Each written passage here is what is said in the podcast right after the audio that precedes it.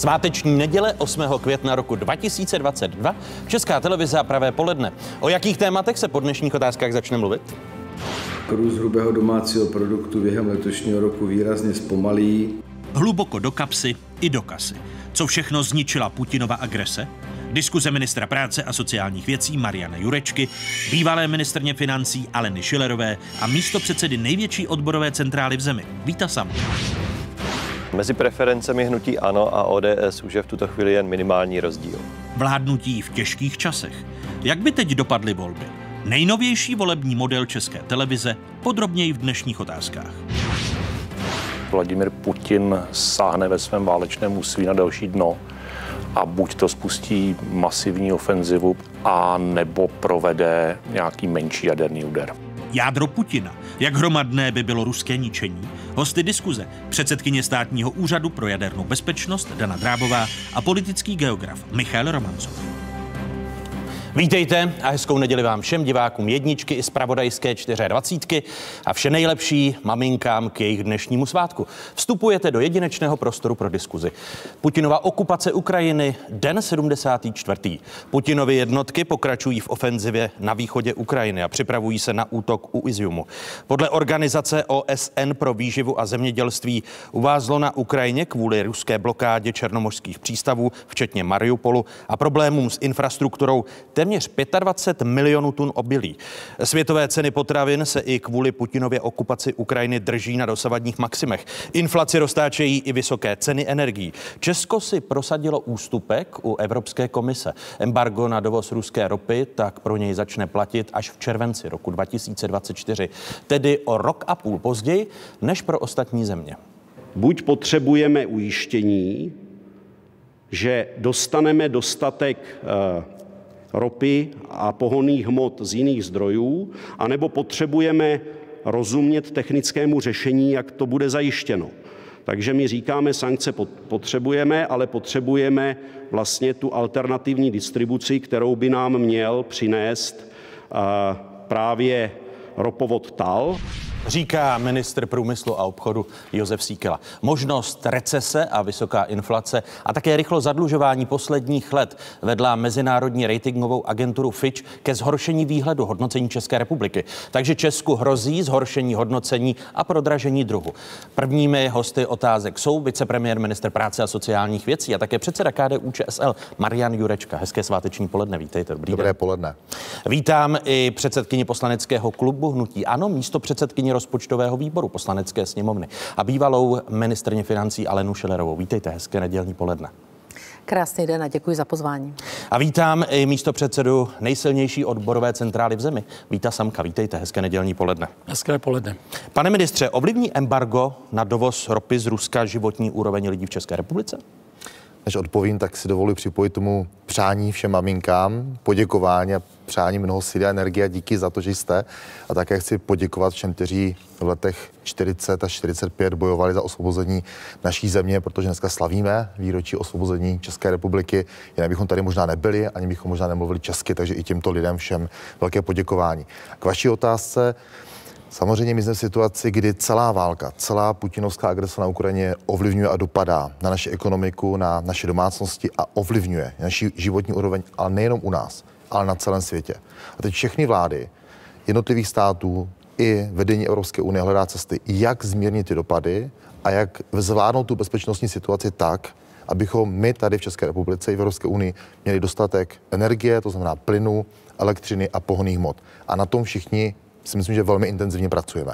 A máte tedy propočty, když se vrátíte k té původní otázce, jak embargo na dovoz ruské ropy do Evropy, eh, i když Česká republika má tu rok a půl trvající výjimku, jak dopadne na občany České republiky? Máte takové propočty? Tak ty finální propočty, které by to říkali přesně na korunu, tak ty dneska nemá nikdo. My ani nevíme, jak za rok a půl ta situace bude vypadat z pohledu toho, že například může v tom vývoji dojít ta situace tak daleko, že za rok a půl tady třeba bude i jiná reprezentace Ruska a bude možné jednat o ještě nějakých jiných způsobech, potom třeba případně prodloužení, a to nevíme nikdo. Naším teď ty hrubé, cílem... teď ty hrubé aktuální odhady tam nějaké máte nebo ne? My děláme všechno proto, abychom teď v tom čase, který máme díky té výjimce, abychom společně s našimi sousedy dokázali navýšit ty kapacity produktovorů tak, abychom měli dostatek ropy v České republice a aby vlastně nedošlo k tomu, že tady bude nedostatek a že bude zbytečný nárůst cen, který by byl případně vyvolán tím, bychom nezajistili dostatečné množství. Pro, české, tomu ten rok a půl bude pro, pro rafinerie a pro to, abychom to zvládli.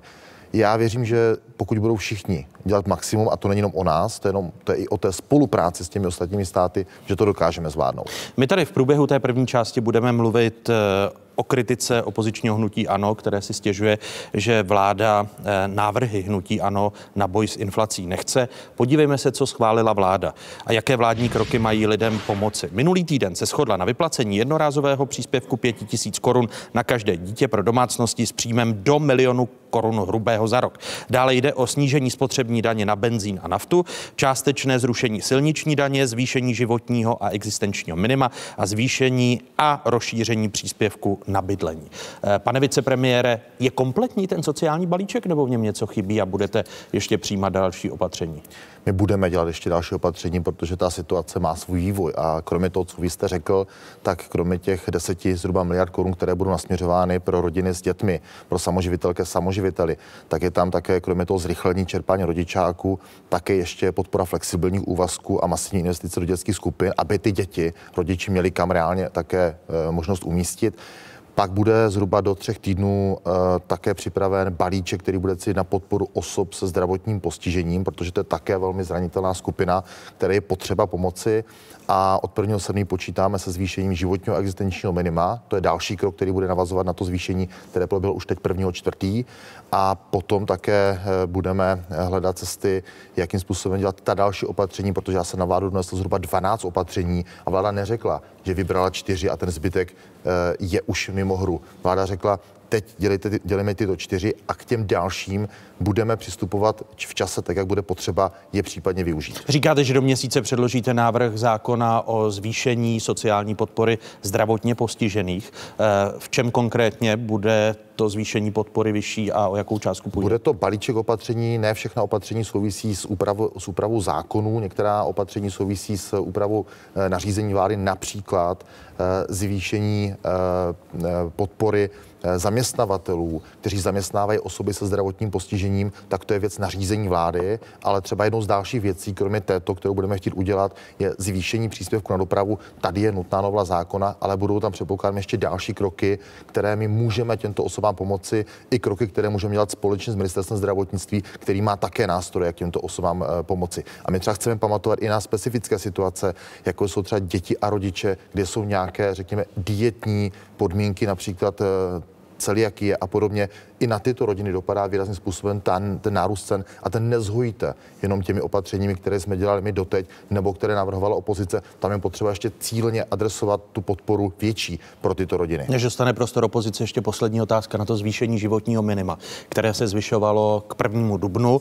Říkáte, že budete zvyšovat životní minimum znovu k prvnímu červenci. O kolik procent?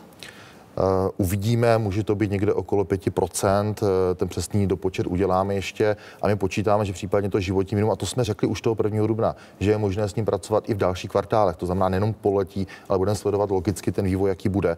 A poslední ještě poznámku, ještě připravujeme i zvýšení těch normativů, které se týkají příspěvku na bydlení, tak, aby jsme reagovali na ty nárůsty cen, eh, především plynu a ještě i tady, abychom podpořili domácnosti, které se potýkají s těmito růsty nákladů. Takže si myslím, myslím, že dneska vlastně, když to začteme, budeme někde už přes 85 miliard korun, které v letošním roce už ti lidé a domácnosti dostali, nebo ty peníze jsou na cestě a dostanou je ti lidé postupně během příštích měsíců. Když do konce roku. prvnímu eh, červenci zvýšíte životní minimum přibližně o 5% počítáte tedy s průměrnou celoroční inflací 15 to ještě uvidíme. Já neříkám, že počítáme, protože v tento okamžik víme, že za dva dny budeme mít eh, další data o tom, jak se vyvíjí inflace. My to samozřejmě sledujeme, protože na tom je závislá nejen otázka zvýšování životního existenčního minima, ale ještě jedno důležité téma, a to je další krok, který bude podporovat všechny ty, kteří pobírají jakýkoliv typ důchodů. A to je další mimořádná valorizace, která z vysokou pravděpodobností přijde v říjnu tohoto roku. Eh, paní předsedkyně, Eh, podíváte-li se na ten dosavadní balík, víc než 80 miliard korun, říká Marian Jurečka, je v té sociální pomoci. Proč to podle vás není dostatečné? Můžu ještě úplně, vy jste se dotkli na začátku jenom velmi krátce toho plynu a ropy a nechci to nějak natahovat, protože jste tomu také nevěnovali nějakou další pozornost, ale já chci upozornit na jednu věc. Eh, česká vláda to nemá v rukou. My máme po těch eh, divokých dobách privatizací vlád ODS a ČSSD, nemáme nic. My nemáme ani v rukou plyn, ani, ani, rafinérie, ani rafinérie, ani ropu. To znamená, že to je, eh, bude chtít velké, a věřím, že vláda to ví, velké jednání s dalšími zeměmi, s Německem, ale podívejte se, třeba i naše rafinérie v rukou PKN Orlen polské, eh, polské firmy. To znamená, my vlastně nejsme ti, kteří by to mohli nějakým způsobem ovlivnit. Jediné, Víme, co... že to byla vláda Miloše Zemana, dnešního prezidenta, také, která zprivatizovala také, produktovou. Také a samozřejmě no, i vlády, vlády ODS, ono to byly, mohli by si podat ruce. Eh, mohli by si podat ruce, takže my jsme dneska v podstatě v situaci, kdy budeme muset vyjednávat i s těmito firmami, budeme muset s nimi jednat a budeme muset, jediné, na co má vláda eh, částečný vliv, tak je eh, vlastně eh, kontrakt Česu s Gazpromem asi za 1,5 miliardy, to není nějak velká částka, ale to je pravda, ale tam zase máme stát 60%, takže ne úplně 100%. A ten ČES bude trochu pod tlakem, eh, aby ho nezačali pronásledovat samozřejmě akcionáři minoritní, kteří budou chtít, aby se choval s péčí řádného hospodáře. Takže to je jenom, abychom si položili všechny eh, fakta na stůl, že to úplně tak jednoduché nebude. Tak a teď pojďme k tomu balíčku. Těch 85 miliard zatím. Tak, no já jsem překvapená, že už je to 85. Teda to jste asi přečetl k těm 74. 74 plus 10, ještě můžeme dopočítat zhruba plus minus 7, 8 miliard budou mimořádné no, v říjnu. Tak, tak do těch budem, 74 budem ale počítáte i tu valorizaci, která byla prvnímu lednu, ano, ano. že jo, kde jsme hlasovali, peníze, tedy s vámi, s KDU, musím říct, jediní jste proto hlasovali, těch 300 korun nad zákonnou valorizaci, tehdy v polovině roku 2021. Jinak proto samozřejmě nikdo z vašich koaličních partnerů nehlasoval, takže no, abychom si řekli, jak ty věci se mají. Další valorizace, ano, máte pravdu, ty jsou ze zákona, ten zákon je tady asi 15 let, to bude ty ta černova a pravděpodobně podzimní, já nevím, říjnová, listopadová, jak vám vyjde inflace nad, ale určitě vám vyjde, takže 100% bude další. Takže to je všechno ze zákona, to je potřeba si uvědomit, pak tam ano, počítáte... Vy jste to takhle nezdůrazňovali, když ano, jste vyvládli. Ale... Eh, říkali jste, jak přidáváte důchodcům a také to bylo ze zákona. No, my jsme přidávali vždy, na, to je právě to, co tady říkám, ať to nezapadne, my jsme přidávali i nad zákonnou valorizaci každý rok. A těch 28 miliard zhruba k tomu prvnímu lednu je včetně na tu zákonnou valorizaci, takže ještě jednou to bylo přes 500 byla zákona, 300 jsme dali navíc a hlasovalo proto tehdy eh, tedy naše koaliční, zástupci naší koaliční vlády plus, plus teda KDU ČSL, ať jsem spravedlivá. Ti proto zvedli ruku, jinak nikdo ze současné koalice. A pak jsou to už zákonné valorizace, to je mimořádné, což samozřejmě ze zákona, který je tady velmi dlouho, zaplať pán Bože tady je, musí vláda tam dát. Co se týče slevy, kterou tam máte asi za 15 miliard, tak to jsme prohlasovali v rámci balíčku. Na náš návrh? Eh, ano, bylo to po dohodě. Já jsem naprosto spravedlivá. Po dohodě, abyste nám podpořili v Senátu zrušení superhrubé mzdy, tak my jsme ustoupili na váš návrh, máte pravdu, eh, se slevou a to dělá zhruba těch 15 miliard. No a pak tam už toho moc nebude. Eh, zrušení mm, silniční daně, to se týká asi 830 tisíc eh, poplatníků, takže to určitě prostě zase až tak moc nepomůže, ale my jsme proto zvedli ruku. Malé a střední podniky? Ano, my jsme proto zvedli ruku, říkám asi 830 tisíc poplatníků. Pak tam máme 1 koruna 50 spotřební daně, to je asi 4,2 miliardy, něco přes 4, ano, je to tak, ale zase, než bude to od 1. června do 30. září, než to prostě to nepocítíte pak si to řekneme v nějakém jiném pořadu, jestli jsme to pocítili, nepocítíme. No a udělá to ale díru v SFDI, kterou slíbil ministr, že při novele zákona o státním rozpočtu napraví, protože to je příjem e, e, SFDI, to znamená, tam nám zase budou chybět další přes 4 miliardy, což je na silnice, dálnice, mosty a tak dále. Ale slíbil, Vám tedy nestačí těch 85 miliard, Určitě abyste mi stručně odpověděla, paní. Prostě není to žádných 85 miliard, to kdyby bylo, zaplať pambu za to, lidé by to pocítili.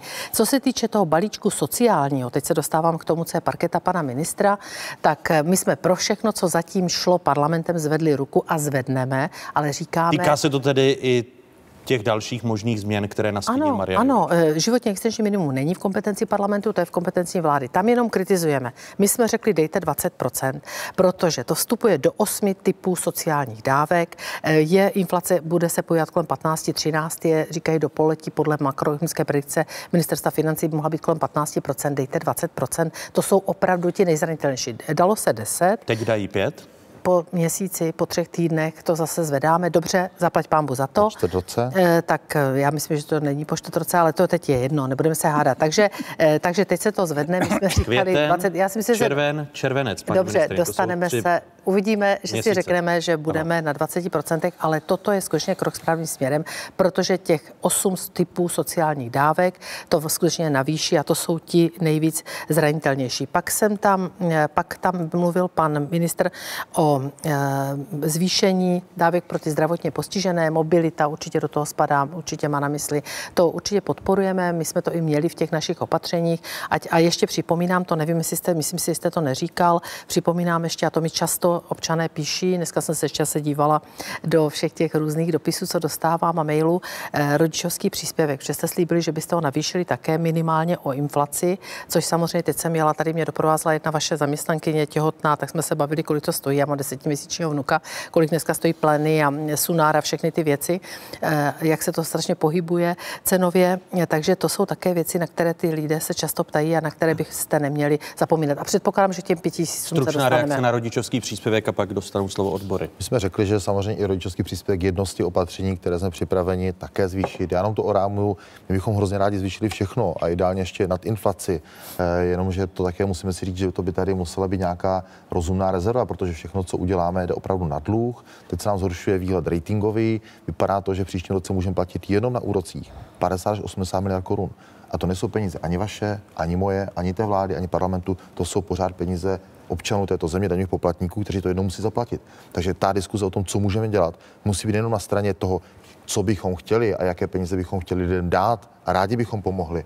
A také musíme těm lidem upřímně říct a na rovinu, bude to také něco stát při tom, že to budeme muset zaplatit i s těmi úroky. Kdy zvýšíte Proto je potřeba rodičovský toto dobře, příspěvek toto o dobře inflaci, pokud zvýšíte? Zvýšíte ho? já tady nechci říkat teď, kdy přesně zvýšíme rodičovský příspěvek. Já jsem řekl, a to platí, že budeme dělat opatření tak, abychom cílili na ty nejzranitelnější skupiny. Rodičák se týká dětí do čtyř let, rodičů, kteří mají tyto děti. A my jsme chtěli podpořit s tou pětitisícovkou i rodiny, které prostě mají děti, které mají 8, 10 a víme, a já jsem táta pěti dětí, že ty náklady nám rostou s tím, jak nám stárnou ty děti. To znamená, ty náklady jsou ještě větší potom u toho e, dítěte na e, druhém stupni, u toho dítěte, které jde na střední školu. Takže to Pane vicepremiére, vy tedy odkládáte, promiňte, ale vy tedy odkládáte zvýšení toho rodičovského příspěvku, Hm. eh, protože vám stačí ta pětitisícovka? Ne, že nestačí. Já jsem řekl, že budeme dělat další kroky, jenom vám tady neřeknu datum. Byly v návrhu také třeba například zvýšení porodného, případně i jiných typů podpor. Ale prostě dneska, když se na to podíváme, dneska nejzranitelnější osobou je samoživitelka nebo samoživitel. Ti jsou na tom hůře než pobyvatel starobních důchodů. A na, te, na ty jsme tím opatřením dneska nejvíc cílili. Ale platí to, že budeme dělat další opatření, abychom rodičům, rodinám, samoživitelkám pomohli. Eh, Podíváme-li se znovu, pane místo předsedo Samku, na ta vládní opatření.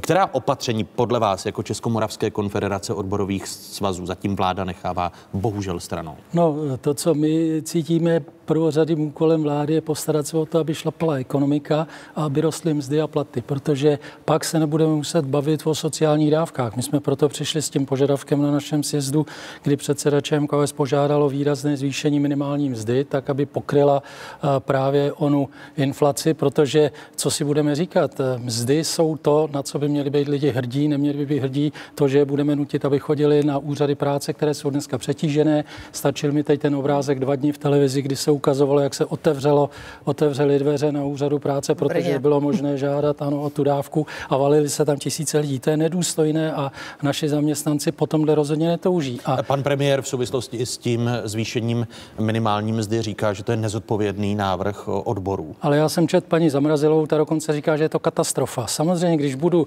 sedět na židli, která je úplně vz- tak nahony vzdálená minimální mzdě, tak samozřejmě si můžu dovolit takovéto slova použít. Ale v okamžiku, kdy ty lidi žijou a uvědomme si, že třeba spoří v této populaci pouze jeden kvintil obyvatelstva, to znamená pouze 20% nejbohatších vytváří úspory, všichni ostatní žijí tak, jak se lidově říká, z ruky do úst a těm nezbývá, než bojovat o každou měsíční mzdu, každou výplatu. Vy tedy nejtvrději budete prosazovat právě zvýšení minimální mzdy? Zvýšení ceny práce, protože cena práce u nás není tím driverem pro růst inflace. Ta inflace přichází z ciziny, převážně je dovezená v rozhodující míře a proto je třeba se postarat o to, aby ty občané získali tu náhradu, ze které budou moci tu inflaci krýt především tou svou vlastní prací a ne sociálními dávkami. To není cesta. Pak se můžeme bavit samozřejmě, ano, my pochválíme každé to opatření, když nebude ten krok jiný, protože tady se do nekonečna používá termín péče řádného hospodáře. Pan minister teď řekl, kolik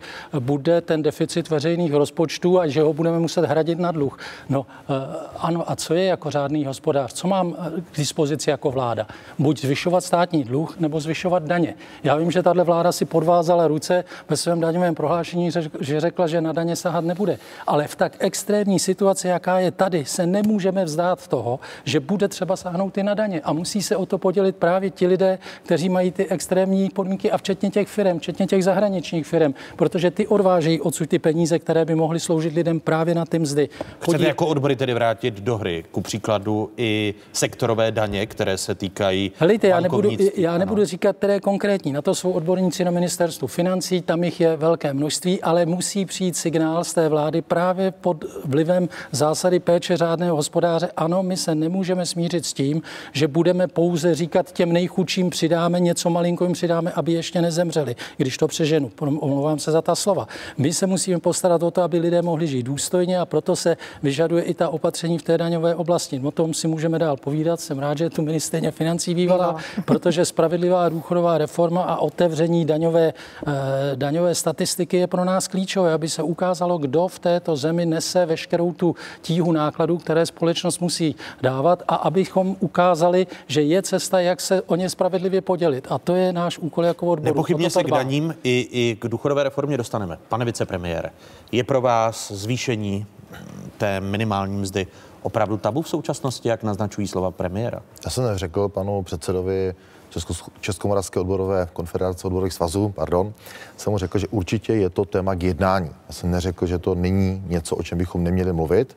Určitě to je téma k jednání. Předpokládám, že na ty partitě v červnu o tom ta, ta, ta debata bude. Ale co je jedna z důležitých věcí, na kterou chci upozornit, která musím říct, že mně přijde, že se bere jako hodně samozřejmě a v této situaci vůbec samozřejmě není.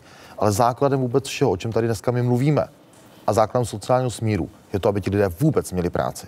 My máme dneska nejnižší nezaměstnanost v Evropě už více než poslední dva roky. To není samozřejmá věc. A řeknu proč. Protože v okamžiku, kdy nebudeme schopni, a my jako vláda na tom pracujeme, pan minister Síkela dělá konkrétní kroky, které mu vláda zadala, proto abychom vůbec měli dostatek energií, abychom je měli na podzim, abychom měli přes zimu, tak bez tohoto nebudeme schopni při našem rozložení průmyslu, který je hodně závislý na plynu, vůbec garantovat to základní. A to je, aby ti lidi tu práci vůbec měli. Takže to je první důležitá věc, kterou vláda musí dělat, o které se málo mluví, ale vláda to dělá.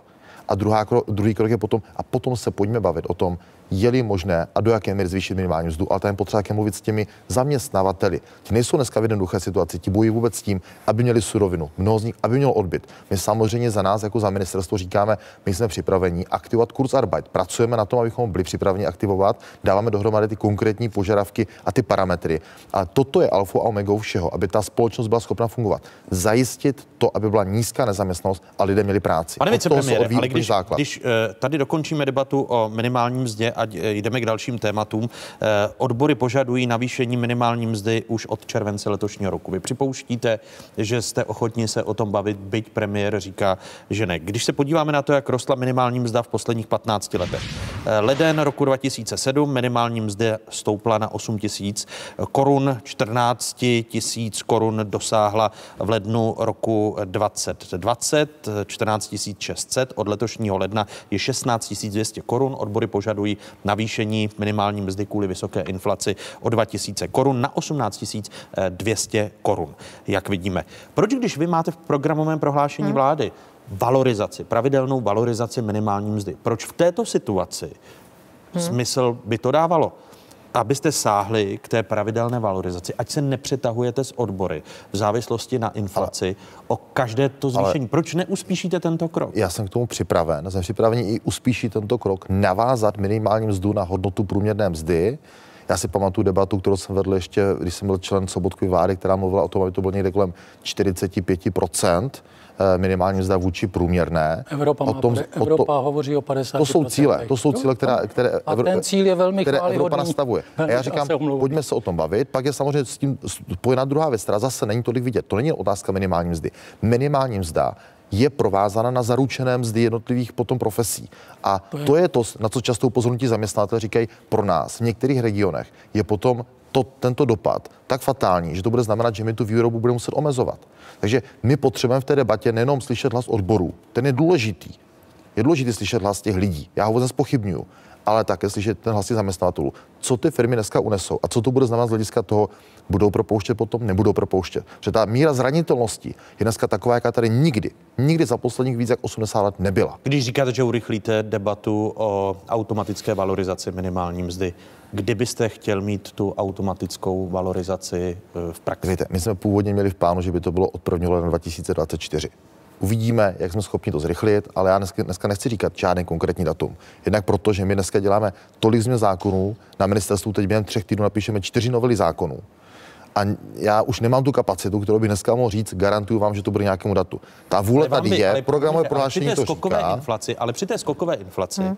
by dávalo smysl, ať se nedohadujete s odbory, s ano, opozicí. Ano, každý já měsíc, jsem, já jsem, každé já jsem garantoval, že tu debatu určitě povedeme, začneme ji.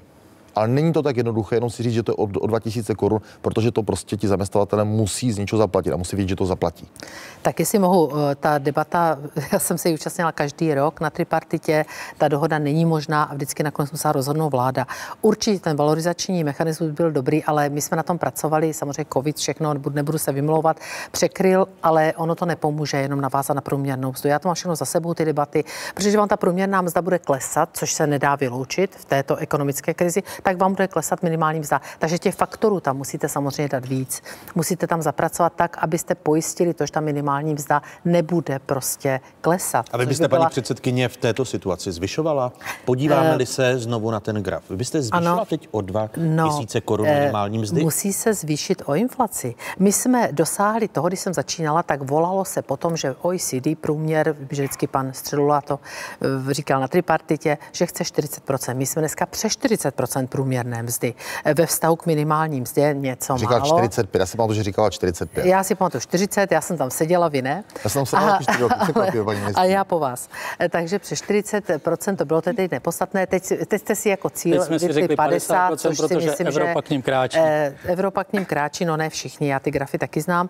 To znamená, že ale minimálně bavme se o tom, ta minimální mzda se týkala, možná mě pan minister teď upraví o nějakých pár desítek tisíc, pamatuju si na konci roku 2021 nějakých 100 150 tisíc lidí. A e, jestliže ta inflace dneska, a my jsme ji zvedali, vždycky to byla, něco navrhla tripa, ne, něco navrhli zaměstnavatele, něco navrhl zaměstnanci, prostě my jsme se pak dohadovali ještě s, s koaličním partnerem a z toho vyšel nějaký kompromis, který naposledy zněl 16 200 ale to byla inflace, když my jsme končili, tak průměrná inflace byla 3,8 a ta prosincová byla něco přes 5, 5,4 a tě, myslím, že to tak nějak bylo. To Dvě znamená, jsou podle vás oprávněné v této situaci? No, já prostě si myslím, že to je o inflaci. Já jsem si to počítala minulý týden, když se mi na to ptala, myslím, že vaše televize, a to skutečně vychází o tu inflaci 13-15%, to tak je, ale eh, uznávám jednu věc a byl to častý můj argument, určitě jsem ho zmiňovala i tady, že máme 8 typů ekonomických segmentů se zaručenými mzdami, to máme jenom my a Slováci mají čtyři, to nikdo nemá v Evropě, to je něco, co prostě já nechápu, proč to tak je. A samozřejmě mezi tím prvním a osmým je krát dvě, to znamená, když budete mít 18 200, tak při tom 8 máte krát dvě a mezi těmi ostatními je 10 To říká nařízení vlády, to je, říká zákon, ty mantinely a pak je tam nařízení vlády. To znamená, to už je to, co ty zaměstnavatele může drtit a já souhlasím s tím, ale to se zatím neděje, že všechno inflace, a určitě se dostaneme možná i k té agentuře Fitch, která tam řekla ty parametry, já jsem to před chvílikou si, si pročítala, tak vlastně ta inflace je z velké části dovezená. Prostě můžeme se tady přijít a já prostě, když slyším... Promiňte, ale i ekonomové říkají, že v energetické krizi, ano. která byla v 70. Ano. letech ve Spojených států amerických. Takže ten tlak ano. na vysoké růsty platů a pumpování peněz do ekonomiky může nastartovat další inflační inflační kolo. To znamená, tady jste si vědoma toho rizika, Ano. když jste zmínila agenturu Fitch, ke které se ještě dostaneme. Ano, dostaneme se. Ona řekla jasně, proč to zhoršuje. My se k tomu ještě dostaneme. Ona řekla základní, eh, tam jsou asi tři kritéria. Vysoká inflace, nezvládnutí- hospodářský růst klesající, Kvůli Eh, eh, hospodářský energiím, růst ano. A, a pak také vysoké závislost. zadlužování státu. A také za vysoké no, zadlužování státu. zadlužování státu, eh, to tempo, to tam nemá v těch třech hlavních kritériích, protože my jsme pořád Ale v těch dalších měli, je, paní předsedkyně, My jsme pořád měli, eh, pane redaktore, eh, pořád jsme o všech, eh, od všech ratingových agentur měli to nejvyšší hodnocení a nezhoršili nám ho absolutně za celou dobu. Toto zhoršení je po, od roku tuším 97, 98, pokud No je to, je to zhoršený nemýlím. výhled, ale A který je to- odkazuje i na vysoké zadlužování vašich vlád. Samozřejmě, ale my jsme museli reagovat a byli jsme proto i vyzýváni na covidovou krizi, která tady byla a pořád jsme udrželi šesté nejnižší zadlužení v Evropské unii. Já jenom odkazuji na jednu věc. Já chápu, že teď se bude muset vláda zase rozhodnout, o kolik tu minimální mzdu zvýší, ale uh, uvědomuji si vazbu na zaručené mzdy a na druhé straně prostě toto jsou ti nejzranitelnější. Ti patří mezi ty, kteří mi často píší, co se vlastně, co mají vlastně dělat a vyčíslují mi svoje náklady. Stručná reakce na minimální mzdu a pak ještě víc samek a další téma. Já jenom ještě tady k agentuře Fitch musím dát poznámku. Za poslední dva roky, za naší před, předcházející vlády, naší předchůdců, Česká republika nejrychlejší tempo zadlužování ze všech zemí Evropské unie. Dneska máme nejvyšší inflaci a důležitá poznámka, to říkají objektivní data, to neříká Marian Jurečka, říká to i zpráva NKU. Většina těch peněz, Musím pro reagovat. které jsme se Ne, zadlužili, počkejte, počkejte, Pane tak vicepremiére, směřovali mimo covidová, mimo covidová Ano. opatření. To jsou pořád ty stejné A headliny, je to ten problém, který prostě pravdě. tady my jsme bohužel zdědili. A co chci říct, co je podstatné? Minimální mzdu, Počkejte, já- dokončíme minimální Ano, mzdu a pak tak, se dostaneme a k pak rozpočtu. dostaneme k rozpočtu zadlužování. Já se chci vyjádřit. tady prostě není dneska taková standardní jednoduchá situace, aby se řeklo o inflaci, pojďme to naložit na ty firmy.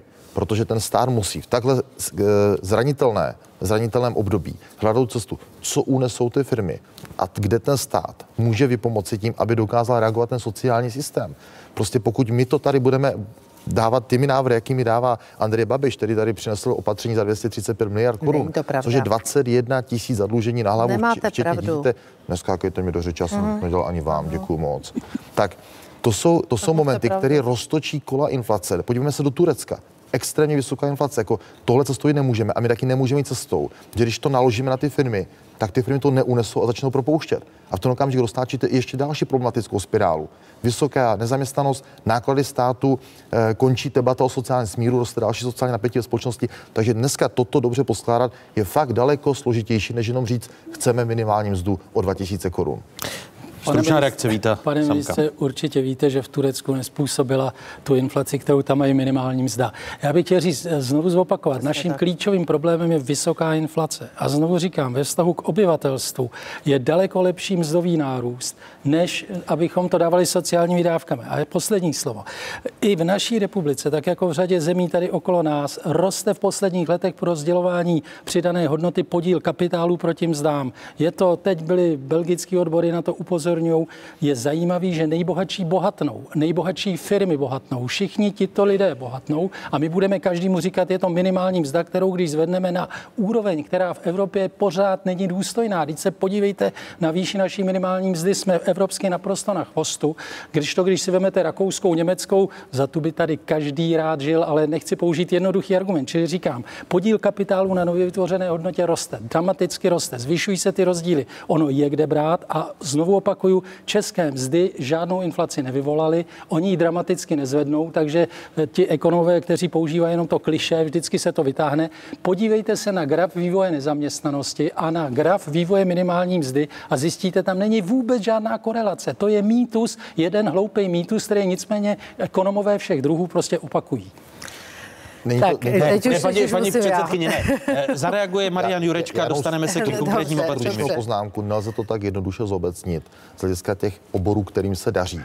A podílu těch pracovníků, kteří v těchto oborech pracují a berou minimální mzdu, versus obory, které jsou opravdu zranitelné a kde je vyšší procento těch lidí, kteří berou tu minimální mzdu. Takže není to úplně tak jednoduché, aby to zarámoval. Často vedle toho peníze do, na ruku. Do tohoto způsobu. To je samozřejmě problém. Ano. Jo, s tím se samozřejmě musíme umět vypořádat. Takže my vlastně, e my vlastně touto metodou legalizujeme ty černé mzdy. Když zvýšíte ty minimální mzdy, tak ve všech odvětvích, když jsem se podíval na dnešní graf, přibylo zase podnikatelů, máme jich přes milion.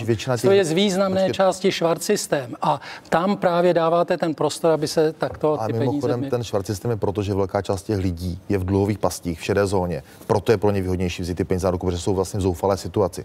Proto my jako lidovci jsem opakovaně podpořil a podporujeme i teď to podzimní milostivé léto, které dává nějakou šanci lidí skoncovat s tou šedou zónou a vrátit se normálně legálně do Tak velmi, velmi stručně, promiňte. není takový problém, protože to znamená, že pracují OSVČ na živnostenský list. Je, je vidět tady, o černé práci. Tady, tady, tady, tady, se, tady se neschodnete na tom okamžitém zvýšení minimální mzdy. Marian Jurečka řekl, že vláda o tom bude v průběhu června mluvit. Určitě. Eh, teď konkrétní opatření a jejich administrace v souvislosti i s těmi sociálními dávkami, když tady byla řeč o úřadech práce. Opozičnímu hnutí ANO se ve čtvrtek nepodařilo prosadit ve sněmovně řádnou debatu o svých čtyřech návrzích směřujících proti růstu cen energií a pohonných hmot. Sněmovna po téměř čtyřech hodinách hlasy koaliční většiny neumožnila schválení programu mimořádné schůze. Bývalý premiér Andrej Babiš kritizoval současnou vládu za to, že ku příkladu nesnižuje DPH na energie. My jsme navrhovali to, aby lidi uviděli tu pomoc státu na fakturách za elektřinu, plyn a teplo. A my jsme to minulý rok udělali. V listopadu a v prosinci jsme snížili na návrh bývalé ministrně financí DPH 21% na nulu. Tolik tedy slova Andreje Babiše ve čtvrtek v poslanecké sněmovně. Podívejme se na jednu takovou fakturu. Jak to tedy je? Pokud máte doma vlastní fakturu na elektřinu, vyúčtování, vezměte si také k dispozici. Vyúčtování, které vidíte na svých obrazovkách, je jeden konkrétní příklad od diváků otázek. Vyúčtování je za období od 30. listopadu 2022 až do 17. března 2022. Je to vyúčtování někoho, kdo přešel od Bohemia Energy směrem eh, k dodavateli poslední instance. Jak vidíte, spotřeba za konec roku byla uskutečněna odhadem. Jak vidíte na faktuře, je to symbol D. Za uskutečnitelné zdanění plnění se ale považuje odpočet z měřícího zařízení. V tomto případě jde o 17. březen.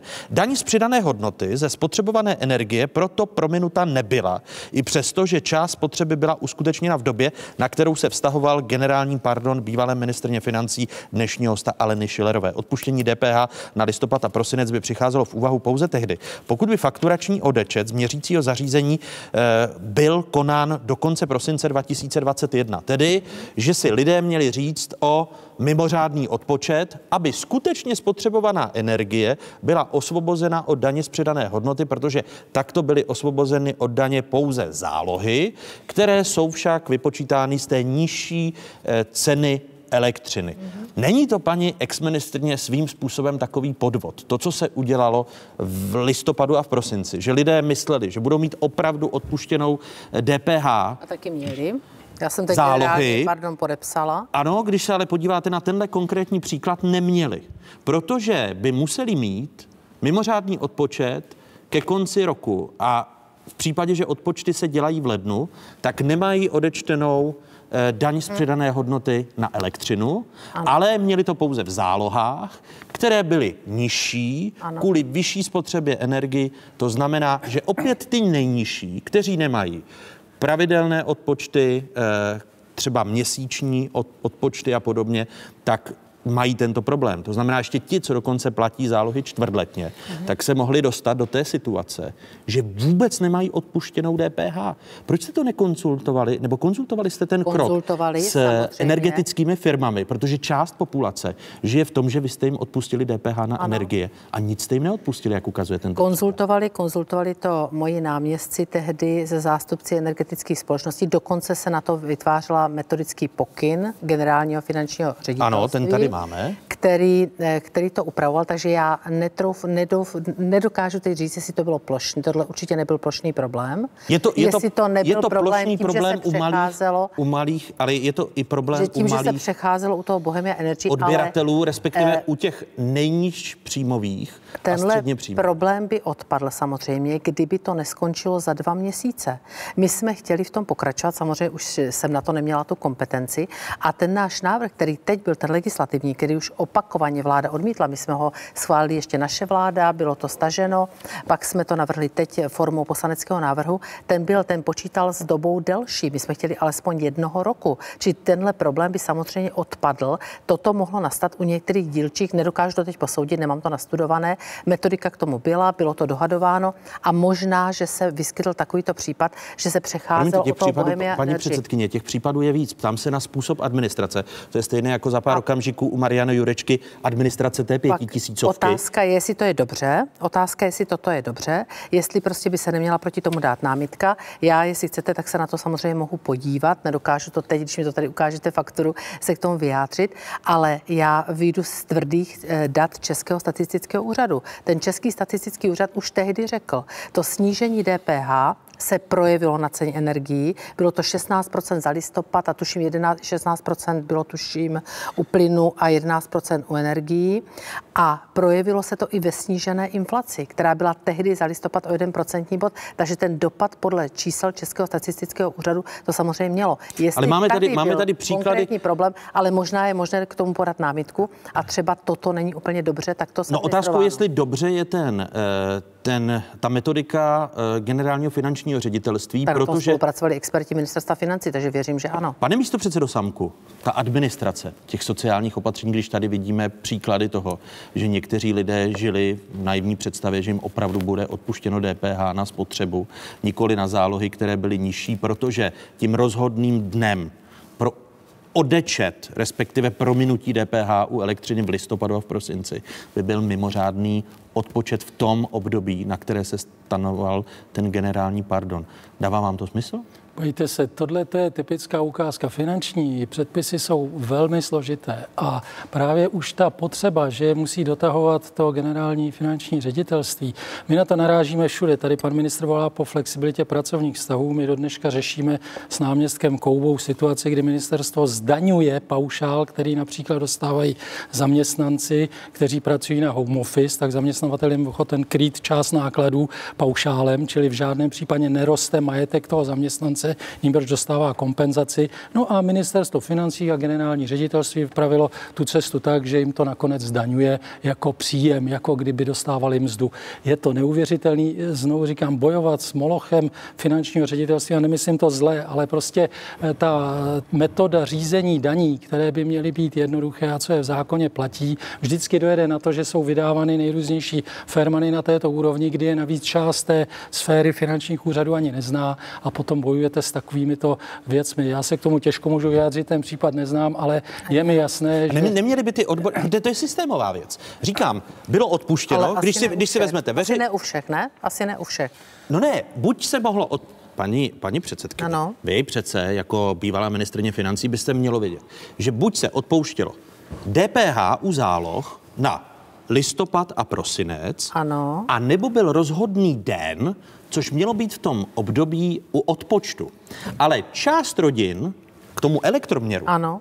máte doma Ano. elektroměr, Ano, určitě ano. ano, tak elektroměr a ten odpočet, když byl udělán v lednu, Ano. tak ti lidé měli smůlu, protože jim nebylo odečteno DPH od spotřebované energie, ale bylo jim odečteno DPH ze záloh, které byly stanoveny. Ale které už byly zaplaceny přece, ne? Ty zálohy se platily, Ale to ty se- znamená, že to nešlo ani ex post udělat, než z toho vyučtování. počkejte, Já si ale ty- říkám, jestli je to dobře vůbec, Ale ti- to, co no- mi říkáte.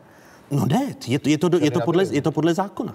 Je to podle zákona a je to podle metodiky, kterou vydalo generální finanční ředitelství pod vaším vedením. To znamená, lidé žili v představě, politicky ano. odpustíme všem DPH na energii. Ano. Ale pokud si nepožádali k prosinci, ke konci prosince o mimořádný odpočet, tak jim bylo, tak jim bylo prominuto DPH na zálohy Ano. za listopad a prosinec. Ano. Musí to být ještě rodiny, Takhle, které ne, neplatí čtvrtletně, Ano. protože ti, co platí čtvrtletně, to znamená zaplatili říjen, listopad, prosinec, Ano. tak mají smůlu, No, protože to zpětně nešlo.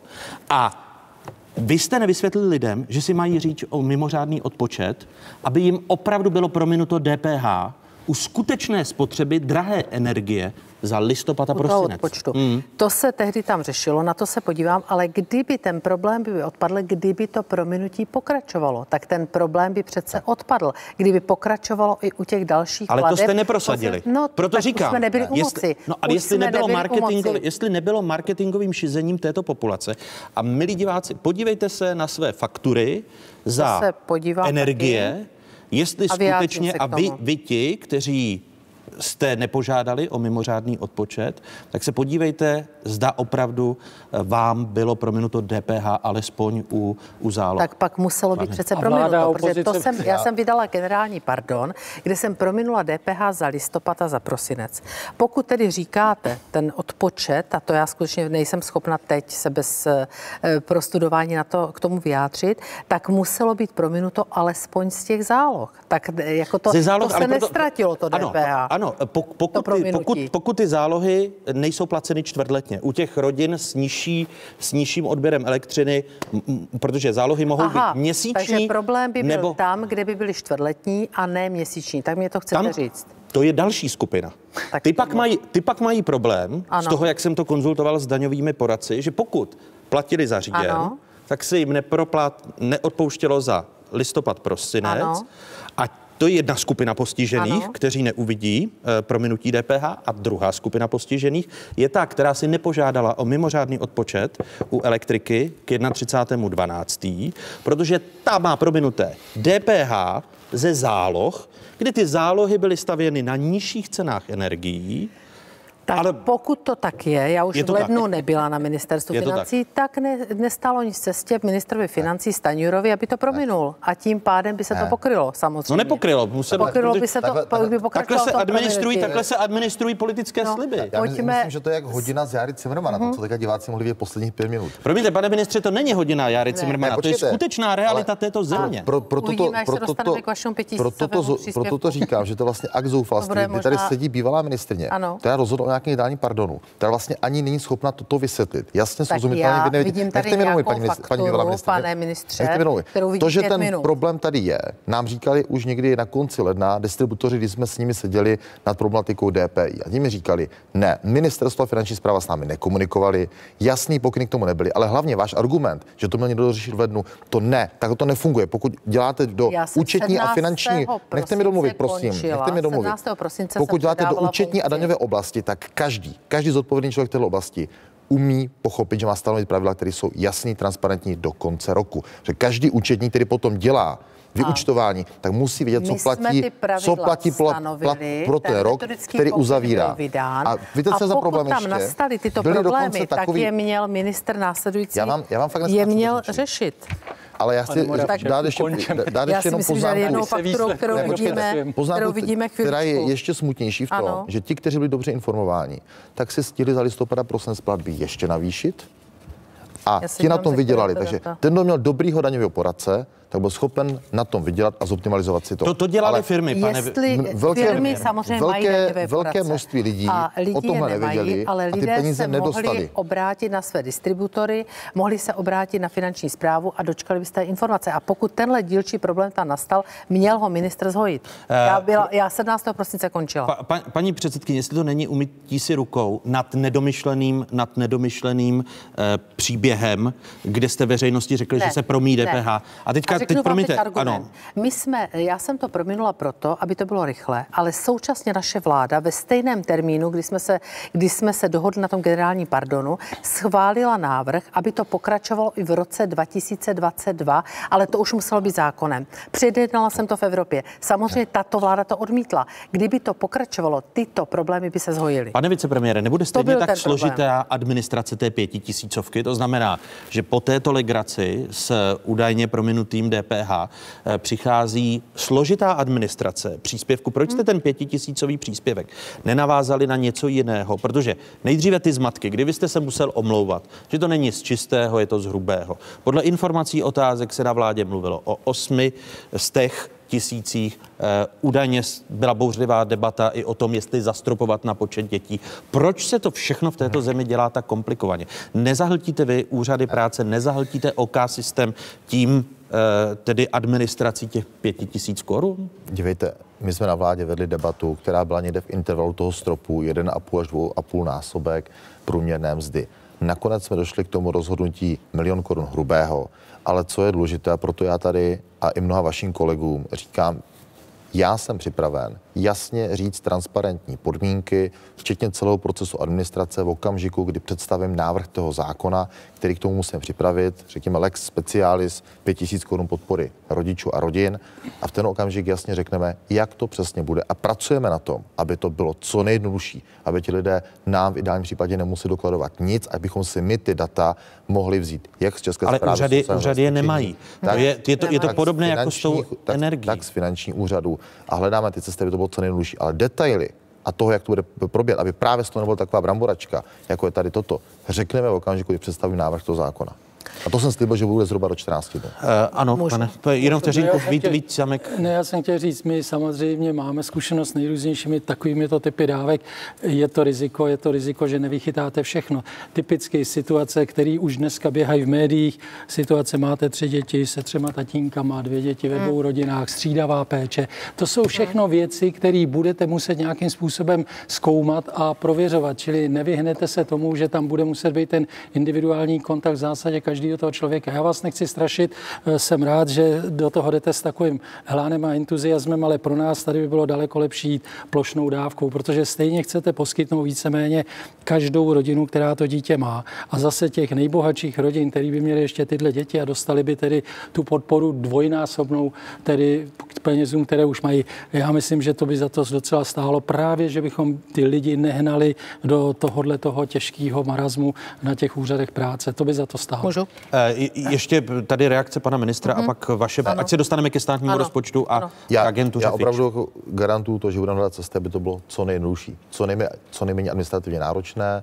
I já jsem na vládě eh, navrhoval, pojďme to úplně odstropovat, protože by ta administrace byla nebo zásadně by tam nebyla vůbec žádná komplikace. No. Nicméně je tady i nějaký princip, když to řeknu, proč já jako vysokopříjmový rodič bych měl tu podporu ze strany státu dostávat.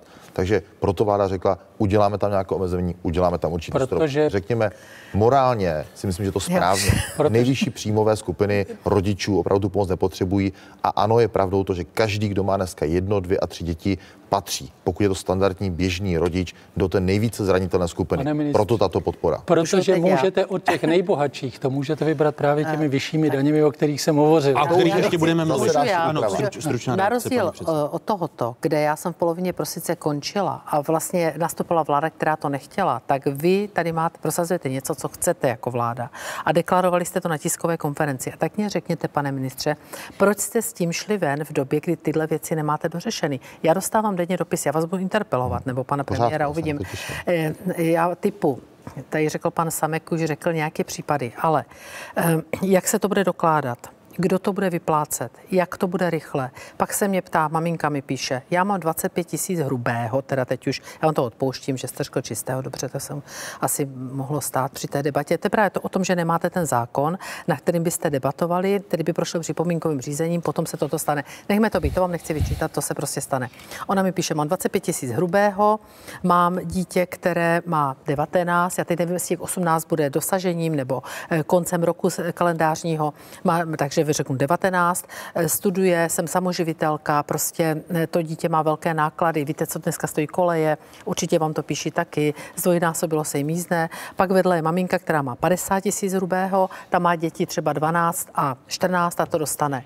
Pak samozřejmě ti, co spolu nežijí, tak se- také jsou na to dotazy. A jak bude znít otázka při celá- interpelacích, paní při interpret tyto příběhy. Budu tyto příběhy budu konkrétně jak to uděláte co nejjednodušeji, pane ministře? Kdo bude administrovat? Máte na jedné straně podnikatele, na Já... jsem řešila problém s kompenzačním bonusem. Já vím, co to bylo, abychom rychle vyplatili milionu živnostníků tu 25, tehdy těch prvních 25 tisíc. A pak Vím, co dohodářů. to Myslím- bylo, a pak dohodářů. Ale toto prostě, vy dneska připouštíte, že to nebudou vyplácet úřady práce. Rozumím tomu, protože nevím, jak by to dělali u podnikatelů. Teď mě, dneska jsem dostala, hned teď jsem dostala zprávu, než jsem sem k vám šla. Jo, psal mě vysokoškolák. Prosím vás, nezapomeňte ministrovi říct, proč to nemáme my vysokoškoláci. Prosím vás, připomeňte mu to. Takže já to vyřizuju, Tomáši, vyřizuju tento vzkaz a pak eh, mě tam píší prostě, eh, jestli mě tam píše třeba ministrině, maminka, jestli ona, že má. ať to není, ať to není čtení z vašich Ne, ne, ne, sociálních ne, ne, ne, ne, ne, jak, ne. jak To je říká, pošta pro tebe. Ne, ne, ne, ne, ne, ne. Tak Pošta to pro jsou Jurečku. konkrétně, to jsou dotazy, ale praktické.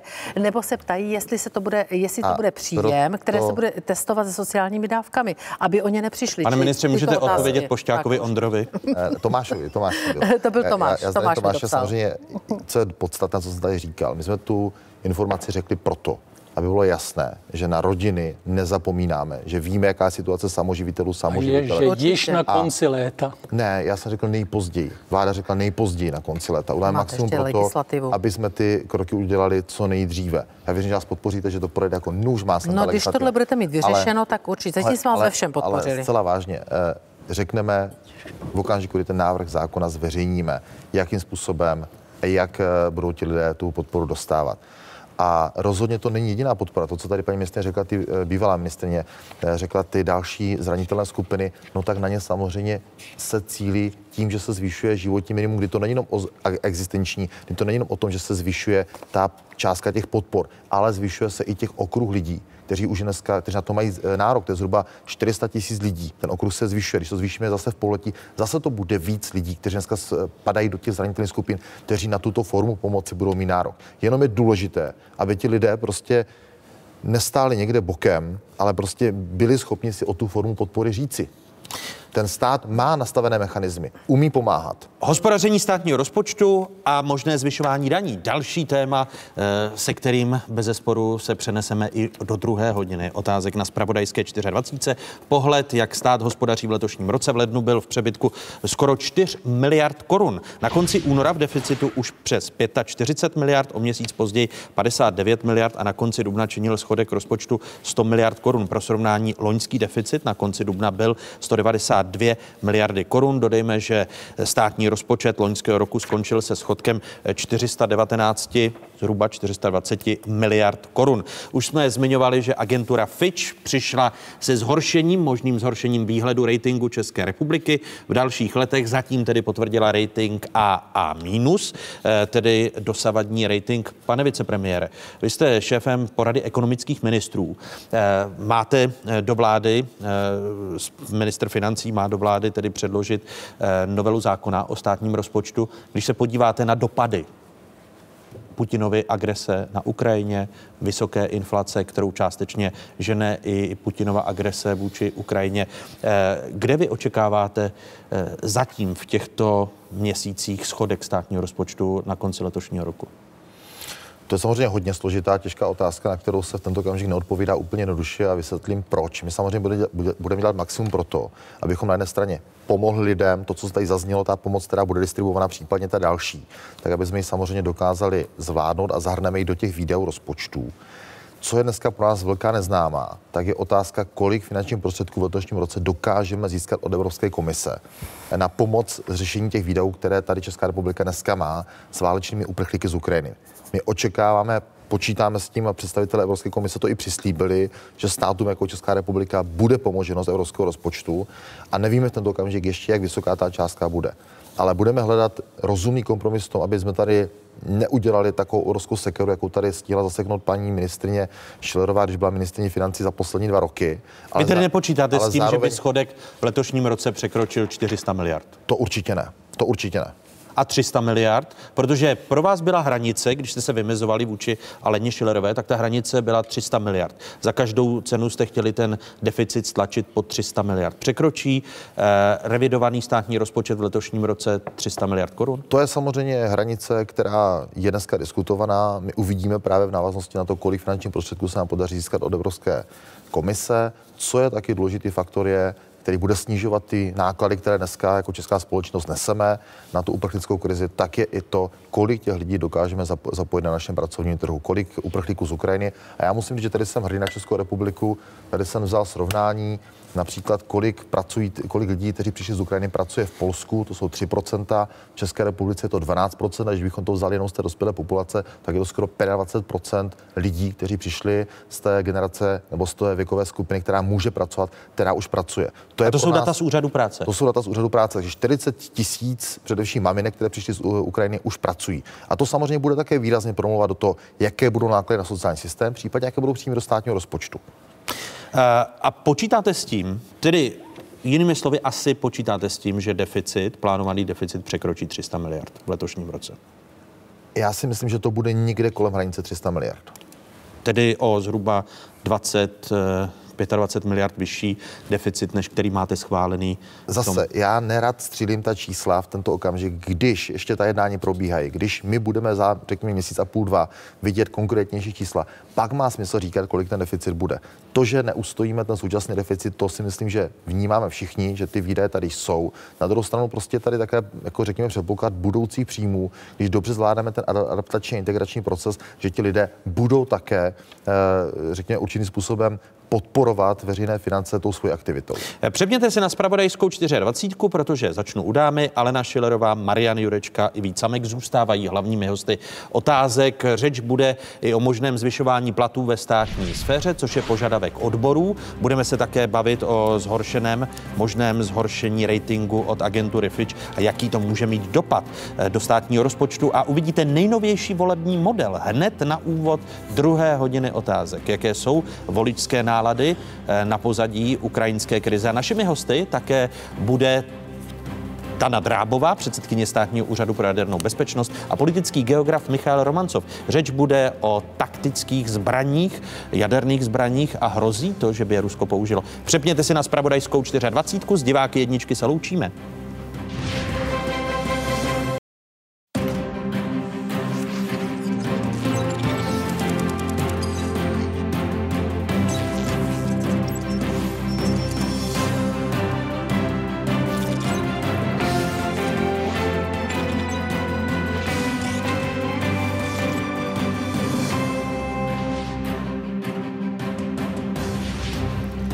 Jste na správné adrese, tady je Spravodajská jednička v zemi, tady je 24. České televize. O jakých tématech se po dnešních otázkách začne mluvit? Když zaplatíte, co potřebujete, tak je člověk rád, že má na to jídlo. U snědeného krámu. Proč v Česku zdražování bolí víc, než by muselo? Pokračování diskuze Mariana Jurečky, Aleny Šilerové a Víta Samka.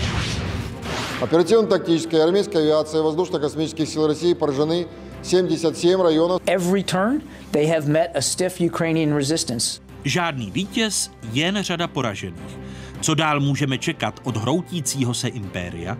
Hosty diskuze předsedkyně státního úřadu pro jadernou bezpečnost Dana Drábová a politický geograf Michal Romancov. Ještě jednou hezké sváteční nedělní odpoledne vám všem divákům z Pravodajské 24. Stále jste v jedinečném prostoru pro diskuzi. Ukrajinská krize, růst cen a energetická krize. Jak ovlivňují tyto faktory momentální politické nálady voličů? Tady je nejnovější volební model trendů Česka 2022. Dubnový model, který pro českou televizi připravuje společnost Kantar.cz. A i ve stranickém modelu začíná být ohrožována vedoucí pozice hnutí ANO. E, vidíte tedy model podle jednotlivých politických stran. Hranici pro vstup do poslanecké sněmovny by teď překročilo pět politických subjektů. První místo by zaujalo hnutí ANO se 27,5%, dostalo by tak stejný podíl hlasů jako v březnu. E, tady se nálady nemění. Druhé místo by patřilo ODS se 26%. Občanští demokraté by za poslední měsíc posílili téměř o 4% body, čímž se téměř přiblížili k vedoucímu hnutí ANO. S větším odstupem pak následuje třetí SPD s 11% a čtvrtí starostové 10%. Do sněmovny by se ještě dostali jen tak tak Piráti s 5%. Před branami poslanecké sněmovny by v Dubnu zůstala KDU ČSL 4,5%, stejně jako TOP 09 3%. 3% má v dubnovém šetření také přísaha Roberta Šlachty.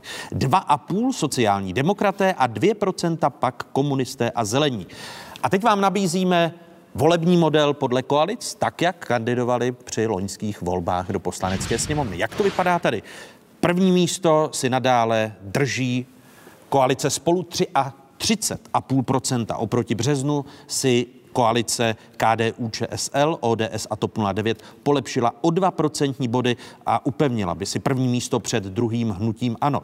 To by v tomto hypotetickém volebním modelu v Dubnu získalo 20 a 28,5% hlasů, koalice Piráti a starostové 11,5% SPD 11. Mimo sněmovnu by zůstali sociální demokraté, přísaha Roberta Šlachty, komunisté i zelení. Dodejme, že dotazování se uskutečnilo mezi 8. až 29. dubnem technologií KATY. Do modelu jednotlivých stran vstoupilo ze vzorku 12 stovek respondentů, tisíc dotázaných. To jsou ti, kteří deklarují, že by se teď zúčastnili voleb. Eh, do modelu s hypotetickými koalicemi by pak vstoupilo 980 dotazovaných. Statistická chyba u obou modelů se pohybuje kolem plus minus jednoho procentního bodu až po plus minus 3 procentní body u stran s vysokým ziskem. Podrobnosti k novým volebním modelům dodává v rozhovoru pro dnešní otázky analytik a spoluautor průzkumu Pavel Ranocha. ODS stále primárně čerpá od svých koaličních partnerů, TOP 09, starostů, pirátů, kteří se naopak propadli až těsně k 5% hranici a v tuhle chvíli by tedy bojovali o vstup do poslanecké sněmovny.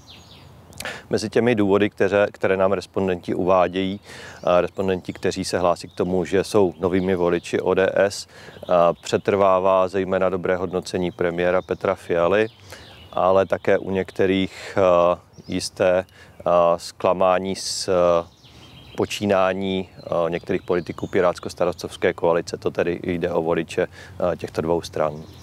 A zatímco premiéra Petra Fialu lidé hodnotí velmi kladně, s prací prezidenta republiky Miloše Zemana jsou nespokojeni. Řeč bude také o milosti Miloši Balákovi, který byl pravomocně odsouzen eh, kvůli eh, pletichám s veřejnými zakázkami v Lánské oboře. Jak sami vidíte, aktuálně tedy rok před koncem druhého funkčního období se podíl těch, kteří jsou s prací prezidenta Miloše Zemana spokojeni, pohybuje pouze na úrovni 20%.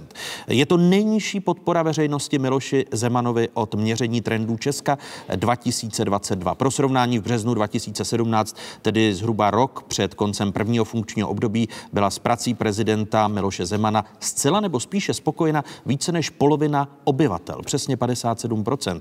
Jde tedy o velmi významný pokles v hodnocení a spokojenosti veřejnosti s prací Miloše Zemana. Podrobnosti opět připoje v rozhovoru pro dnešní otázky spoluautor trendů Česka Pavel Ranocha.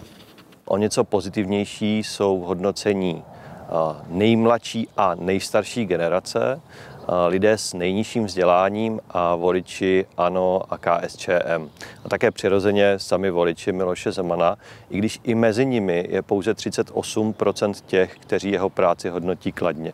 Čili nadpoloviční většina těch, kteří ho zvolili v roce 2018, se k jeho práci v tuhle chvíli staví negativně. Říká v rozhovoru pro otázky Pavel Hranocha, spoluautor trendů Česka 2022. Připomínám, že hlavními hosty otázek zůstávají vicepremiér Marian Jurečka, předsedkyně poslaneckého klubu Hnutí Ano Alena Šilerová a místo předseda nejsilnější odborové centrály v zemi Vít Samek. Ještě jednou, dámo a pánové, vítejte ve druhé hodině otázek na 24. Dobrý den. Dobrý Dobré den. odpoledne. My jsme skončili debatou o státním rozpočtu a o předělávání státního rozpočtu. E, ta ambice e, současné vlády, aby deficit byl pokud možno co nejnižší i kvůli zhoršení e, a výhledu zhoršení ratingu agentury Fitch. Není to správný krok, paní místo předsedkyně? Aby ten deficit byl co nejnižší, jste říkal. Ano, tedy aby, otázka, aby výrazně nepřekročil otázka, těch 300 miliard korun. Určitě ano, ale otázka je, zda se to podaří. Eh, výhodou této vlády je to, že díky inflaci, ta inflace je velmi špatný jev pro ekonomiku, ale jedno má pozitivum a to jsou příjmy státního rozpočtu, které jsou proti eh, v návrhu rozpočtu, který jsme předložila ještě naše vláda v roce 2021. Teď už je to podle poslední makroekonomické predikce něco přes 70 miliard navíc na příjmové straně, když bych porovnala eh, tyto položky. Samozřejmě bude vyšší, dvojnásobně vyšší bude dividenda Česu eh, a tak dále. Nemluvím o evropských příjmech, protože tam samozřejmě bude vstupovat celá řada faktorů, ale také budou nemalé. To znamená, mluvil o tom nakonec i pan vicepremiér. To znamená, toto je ta výhoda, ale samozřejmě porostou i výdaje, to je potřeba si říct. Já jenom eh, chytám z veřejných zdrojů o těch výdajích, o kterých už vláda mluvila na různých svých vystoupeních, tak mluví o částce poměrně velkou na obranu, dokonce tam padalo tam padaly desítky miliard, samozřejmě nevím v jakém časovém horizontu, mluví se o dvou procentech eh, výdajů, to by teda bylo samozřejmě mnohem více, ale to samozřejmě se což jste, chtěli, což jste chtěli i vy jako hnutí, tak ano. Chtěli, ale pak jsme ten trend zbrzdili v důsledku covidu, ale pořád jsme tu trajektorii navyšovali. Ten zlom nastal až teď na rok 22 o těch 5,4, pak se tam vlastně miliarda přidala, takže 4,4. Eh, takže určitě ten trend bude muset být zachován. Mluvila, slyšela jsem pana ministra školství, ten mluvil o nějakých snad, já nevím, 15 miliardách, možná i více na školství. Eh, pan tady vicepremiér mluví o sociálních výdajích, takže budou tam i velké výdaje a samozřejmě celá řada těch věcí v tom návrhu rozpočtu, který byl schválen s tím 280 miliardovým schodkem, který vlastně byl nereálný. Tam byl škrt na zdravotní pojišťovní, který vlastně teď jsme byl diskuzí, zatím prošel prvním čtením ve sněmovně. Tam celá řada věcí, které se tlačí před sebou. Jsou tam o 15 miliard eh, škrtnuté investice. Teď už to dokonce bude o víc, protože se prominula silniční daň, takže to bude 19 a tak dále. To jsou všechno věci, které se, eh, které vlastně ta vláda tlačí takhle před sebou a bude muset je zohlednit. Takže já 300 miliardám, pokud tam nebudou zase nějaké brutální škrty, já myslím si, že tentokrát ta vláda bude muset prostě přitlačit v různých těch položkách, o kterých tady nakonec byla i dnes řeč.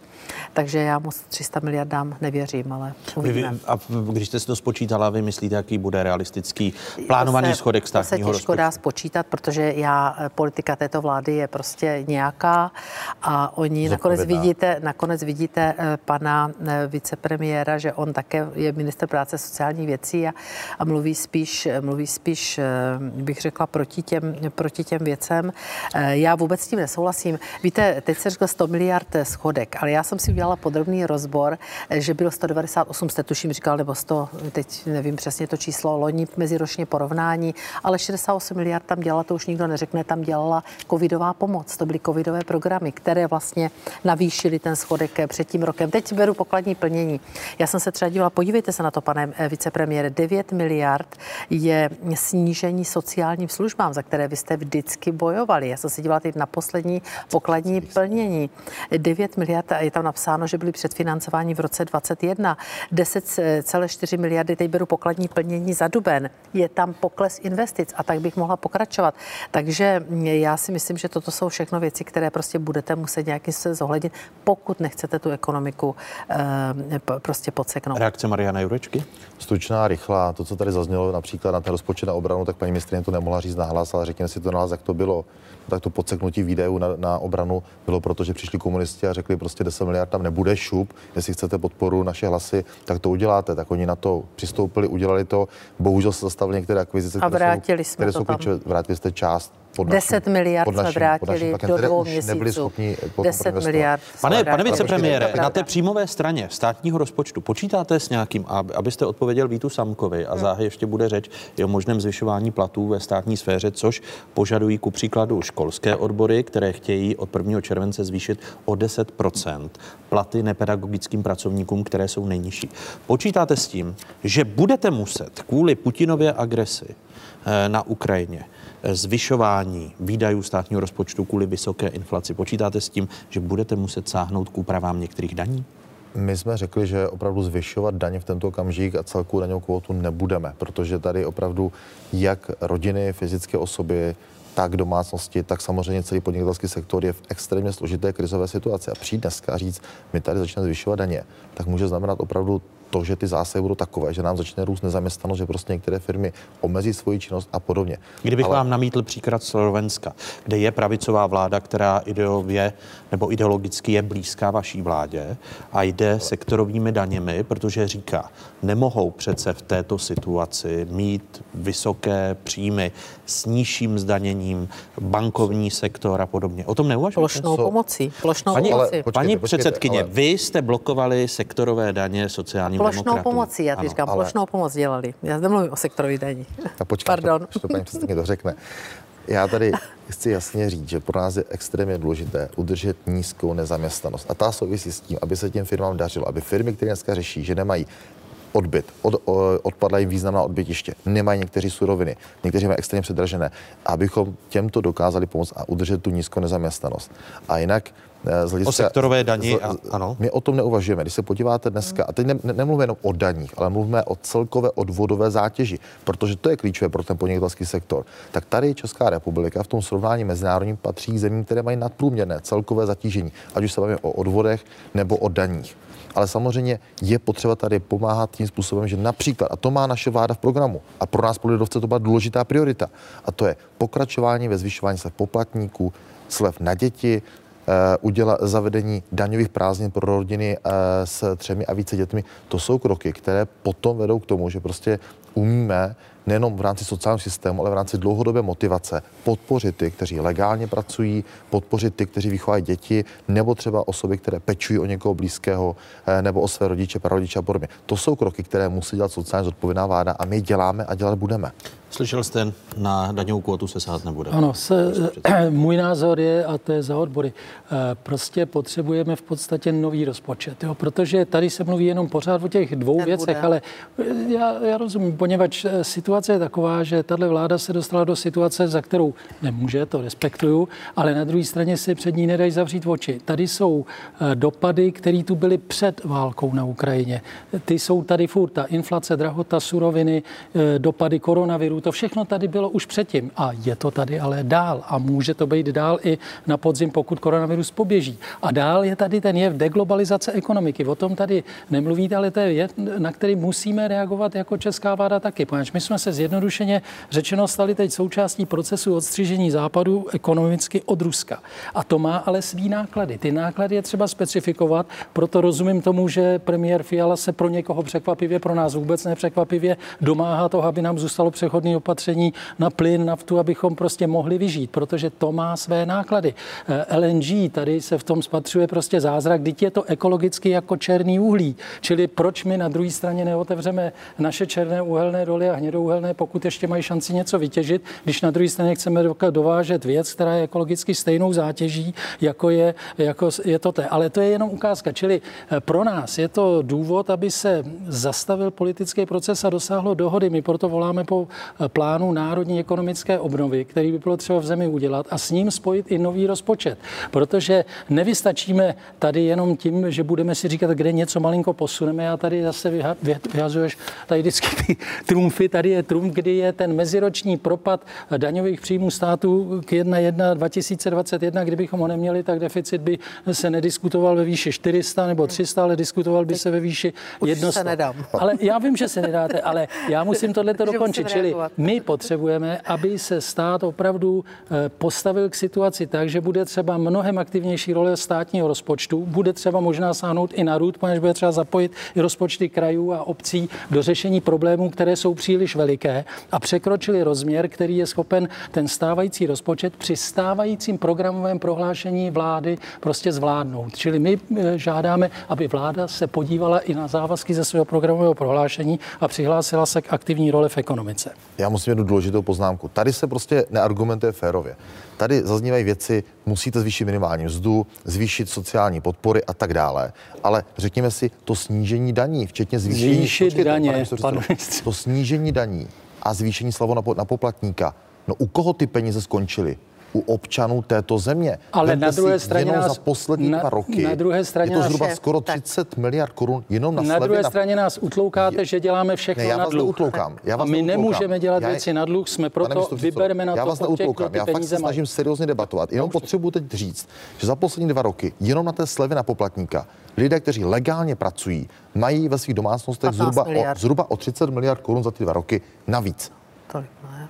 Každý rok to bylo zhruba 12 až 15, Asi 12 každý rok. až, jo? no, 12, A 13, dobře. my jsme třeba díky tomu našemu návrhu se odstropovali i ten, eh, ta brzda, která byla pro rodiny s vícero kom- dětma. Ale nejsou to kteří ty potom u toho, nízkopříjmoví. u toho, daňového- no to jsou Můžu? i ty nízkopříjmoví. Nejsou? Tak většina- Tak už- Po, poslední poznámka, domácností ale jsou Šilerové, než se ještě, jsou do, než se ještě, než se ještě dostaneme to k eh, České národní bance. ty peníze a směřovaly k. Já chci říct jednu věc. E, Máme nejnižší nezaměstnanost dlouhodobě, už několik let za sebou a e, řekněme si na rovinu, taky k tomu přispělo vydržela. i to. Chceme, aby vydržela a přispěl třeba i náš program antivirus nebo kompenzační bonus, čímž jsme ta místa udrželi. A teď samozřejmě vy mluvíte o tom a já doufám, že to budete aktivovat, pokud bude pokračovat Pokud bude potřeba. problém, pokud bude potřeba. Kurzarbeit, který se prostě nějakým způsobem dotáhl taky za nás. Takže to určitě je pravda. Souhlasím s vámi, nejsem jenom negativní vůči vám, že odvodová povinnost je tady jedna z nejvyšších, patříme v rámci OECD opravdu do té první třetiny, takže nebylo by to dobře, abychom ji navyšovali dál. To určitě budu souhlasit.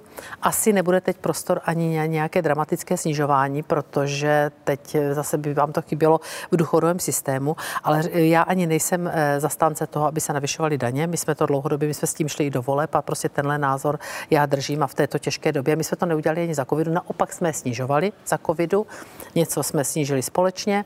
A tak si, ta budeme, sleva, tak si budeme půjčovat draze na ale trzích. ne, prostě v tuto chvíli nemůžete, když je takováhle krize, tak nemůžete prostě těm lidem zvednout daně. Tady já prostě s tím souhlasím. Ne těm lidem, ale těm, kterým rostou příjmy, těm ale nejbohatším dobře, rostou příjmy. Dobře, ale ty, kde je ta hranice těch bohatých? To jsme vždycky tady To vedli daňová debatu. správa ví. Kdy, Daňová správa to dobře, ale kde, kdo je bohatý? Ten, kdo má už tolik peněz nebo tolik peněz, to je prostě velmi těžké a myslím si, že v té krizi by to asi nebyl krok správným směrem.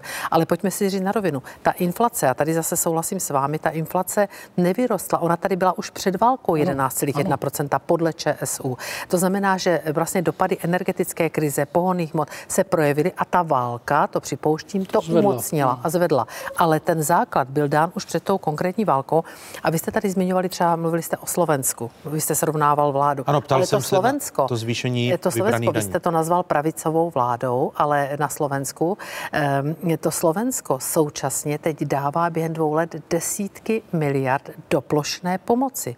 Teď by naposledy to asi 10 dnů a Slovensko, to určitě víte, pane vicepremiére, je zadlužené mnohem víc než Česká republika. Stejně tak Německo, stejně tak Polsko. To jsou všechno země mnohem více zadlužené než my a uvědomují si, že ta pomoc teď je důležitá, protože, a to se snad shodneme, dneska ta krize atakuje střední vrstvy. A ty střední vrstvy, zhruba 30% říkají, že hrozí, že půjdou do chudoby. Ty střední vrstvy, pokud, půjd, pokud prostě schudnou, tak eh, to jsou ti, co táhnou ten motor Díky ekonomiky, vzdám. velký mokor, motor ekonomiky. To znamená, ale tak to jsou třeba i podnikatele, já nemyslím jenom zaměstnance. To znamená, to je všechno špatně a ta rychlá pomoc, plošná pomoc by to vyřešila. Tak, jak za covidu jste po ní volali, pan premiér Fiala, a to mm, jste určitě četl, volal po rychlé plošné pomoci. My jsme ji udělali v první fázi, pak jsme, pak jsme se spolu my dva několikrát přijeli na půdě parlamentu, že v té druhé vlně jsme se snažili to dělat cíleně. Vy jste mi to často vytýkal na půdě parlamentu, říkal jste mi ještě těmto, ještě těmto. Ve třetí jsme to udělali taky plošně. A já souhlasím i s těmi mm, slevami. Nakonec jsme společně vlastně odstropovali, tedy to byl váš návrh a my jsme ho podpořili, odstropovali jsme eh, bonus na děti, tak aby vlastně tam nebyl zastropován těmi 60 tisíci, to si pamatujete, že jsme se o to chvilku tam přeli a pak jsme se domluvili. Ale eh, pokud už zvednete slevu na poplatníka, tak upozorňuji na jednu věc musíte to zase překlopit do bonusu. Ano. Protože eh, dneska celá řada těch nízkopříjmových nedosáhne základem daně, nemá od čeho odečítat. To znamená, že ta sleva jim vlastně nijak nepomůže, ale to asi předpokládám, že víte. To vím a to byl jeden z těch návrhů těch 12 opatření, které jsem na vládu jako minister práce a sociální věcí předložil a věřím, že se k němu ještě dostaneme. Proto jsem říkal, že z těch 12 opatření teď vláda mě uložila realizovat ta čtyři, která děláme. Ty následující budeme realizovat v, v tom nějakém časovém výhledu těch příštích týdnů nebo měsíců. Ale rozhodně my budeme sledovat ten vývoj té situace za nás, jako za KDU ČSL, jako straně, která je fakt blízko lidem, rodinám, rodičům, platí to, že budeme pomáhat. Opravdu budeme sledovat ten vývoj a nenecháme ty lidi ve štychu. To není jenom o střední třídě, ale opravdu nejtvrději to dopadá na ty nízkopříjmové, především na maminky samoživitelky, pak na seniory. S tím ty, souhlasím, ty, ty, kteří jsou podporujeme před... a nestačí ne, dovolte, dovolte ještě jednu, jednu otázku na pana ano. Eh, vicepremiéra, která uh-huh. se týká uh, souladu politiky centrální banky a, a vlády. Uh-huh. Vy jako vláda podporujete uh, měnovou politiku centrální banky a zvyšování úrokových sazeb, že přispěje ke skrocení inflace. Česká národní banka ve čtvrtek opět znovu zvýšila základní úrokovou sazbu a to o uh, 75 bazických bodů na uh, 5,75, což je nejvyšší hodnota od října roku 1999. Tady vidíme, jak se vyvíjely úrokové eh, sazby v těch eh, posledních letech.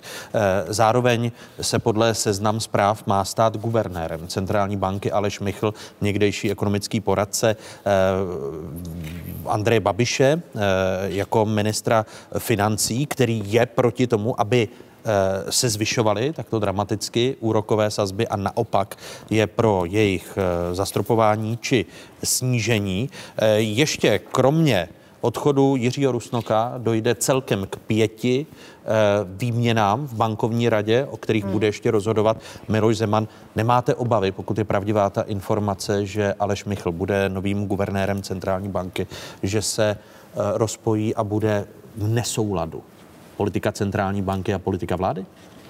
Já musím ještě opravit jednu věc. Já nejsem té doby tady stál a podporoval nárůst úrokových sazeb. Já z toho nemám radost, protože hmm. vím, jak to dopadá na eh, především zase rodiny, kteří mají hypotéky a refinancování hypotéky v těchto měsících je extrémní nápor na ten rodinný rozpočet. Ale já to respektuji, protože vlastně ta Česká národní banka dneska nemůže ty kroky nedělat, protože Oni poctivě guvernér Rusnok varoval v posledních dvou, dvou a půl letech vládu a říkal, ta, tyto schodky, toto rychlé tempo zadlužování není v pořádku a my jako ČNB na to budeme muset eh, reagovat tím nárůstem. Já si pamatuju tenkrát, jak to tehdejší ministrině financí Alena Šlerová vlastně bagatelizovala, říkala, že to jsou prostě jako nějaké výkřiky a kroky České národní banky, které prostě eh, nejsou adekvátní, ale oni, oni nic jiného v situaci, kdy tady na jedné straně vláda tímto způsobem neadresně dává obrovské desítky, stovky miliard korun, museli reagovat. Bohužel museli reagovat. A co, co když se výrazně a... změní politika centrální banky pod Alešem Michlem já a pokud odejdou si... jestřáby, já si protože myslím, končí eh, mandát? A, a ještě uvidíme, jestli opravdu vůbec tyto informace jsou pravdivé, protože to jsou v tento okamžik opravdu jenom spekulace, kdo bude příštím guvernérem České národní banky, ale prostě tady jsou nějaké jasné legislativní parametry toho, co má Česká národní banka, její guvernér a rada dělat. Takže je pro vás, já věřím je tomu, pro vás případné jmenování, ať, ať tam bude promiňte, kdokoliv. Pane vicepremiér, je pro vás případné jmenování Aleše Michla jako pro šéfa ekonomické porady ministrů dobrou zprávu? Já nechci spekulovat o jméně Aleše Michla.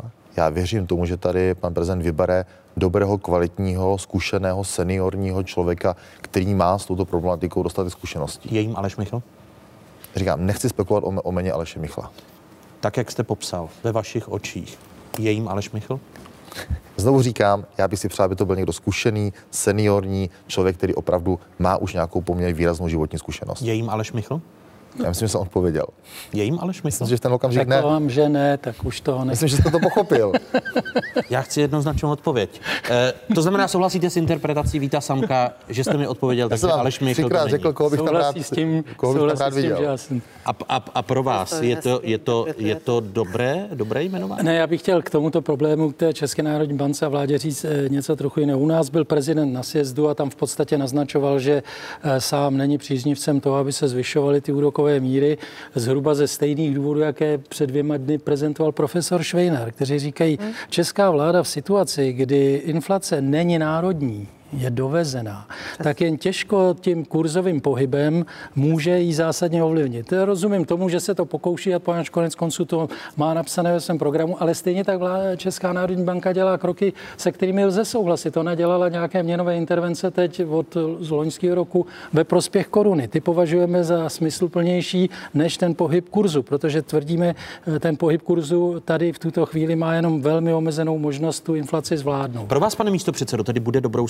zprávou, protože prezident republiky ještě může ovlivnit většinu, budoucí většinu eh, v bankovní radě centrální banky vzhledem k tomu, eh, komu končí mandát v bankovní radě.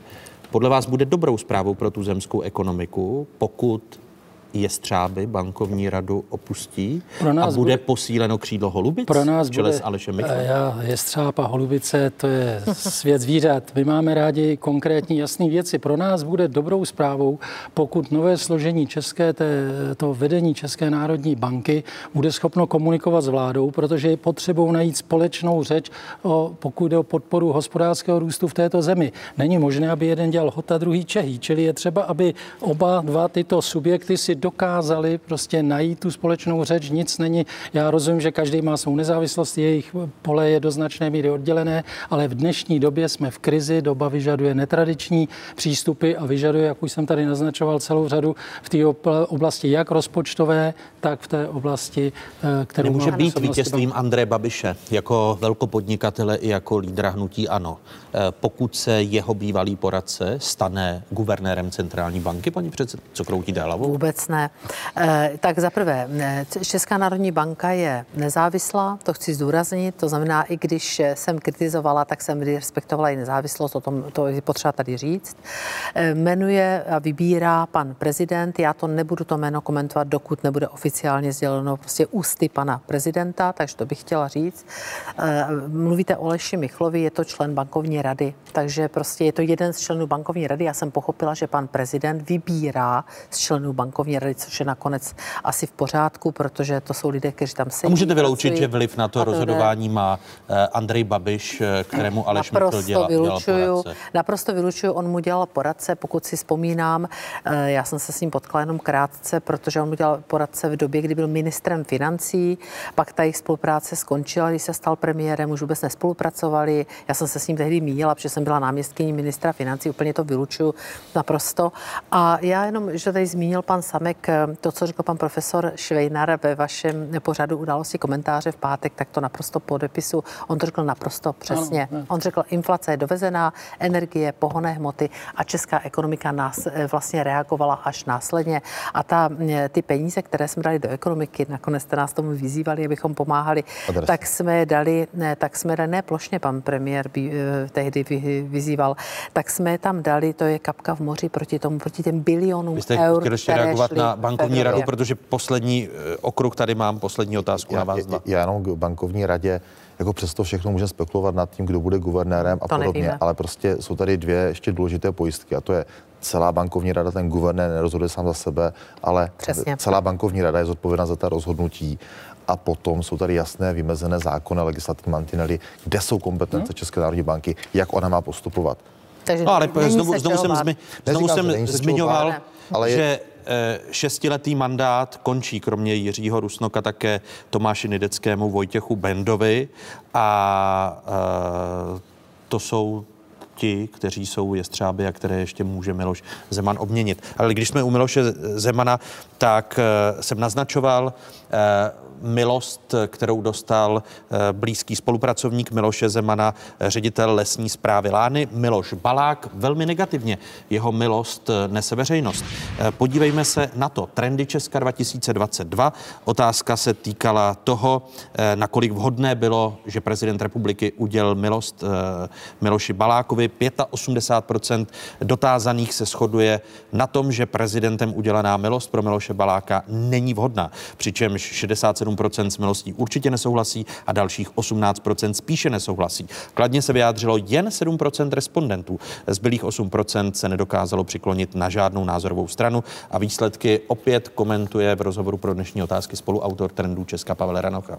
Co se týče uh, reakce veřejnosti na milost prezidenta republiky pro ředitele lesní zprávy Lány Miloše Baláka, tak tam je česká společnost vzácně jednotná v tom, že se k tomu staví velmi negativně. 85% respondentů nám uvedlo, že ta milost nebyla vhodná a dokonce, když jsme se podívali na voliče Miloše Zemana, tak i mezi nimi ta míra souhlasu byla pouze 14%, čili velmi nízká. Říká Pavel Ranocha a v souvislosti s touto milostí Miloši Balákovi část senátorů uvažovala a uvažuje o možnosti ústavní žaloby. Jak tady vypadají názory veřejnosti? Většina populace je proto, aby byla podána ústavní žaloba na prezidenta republiky. Je to 51%, která by určitě nebo spíše preferovala podání takové ústavní eh, žaloby. Eh, druhý pól je menší přibližně o 10 procentních bodů, eh, tedy 42% dotázaných určitě nebo spíše s podáním ústavní žaloby nesouhlasí a 7% nemá na ústavní žalobu vyhraněný názor. Byli byste pro podání té ústavní žaloby?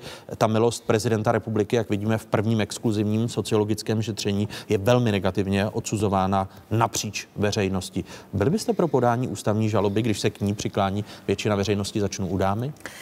Tak já už jsem se k tomu vyjadřila, zopakuji to, že eh, v stran té milosti jsem si položila dvě otázky. První otázka je, jestli tu milost udělit mohl pan prezident, na to si odpovíme, že mohl. A pak, jestli udělit měl, a na to jsem si jednoznačně odpověděla, že neměl, protože... Tam se ale na ústavní žalobu. Tak, takže na to odpovídám, že protože to právě ukázal ten průzkum, že to eh, snížilo trošku důvěryhodnost v to, že to právo prostě platí pro každého v naší zemi. Co se týče ústavní žaloby, co by bylo výsledkem té ústavní žaloby? Nevím, co by bylo jejím výsledkem. Jaká ústavní žaloba, dobře, a já nevím, k čemu by směřovala, kam by směřovala, kdy by byla vyřízena.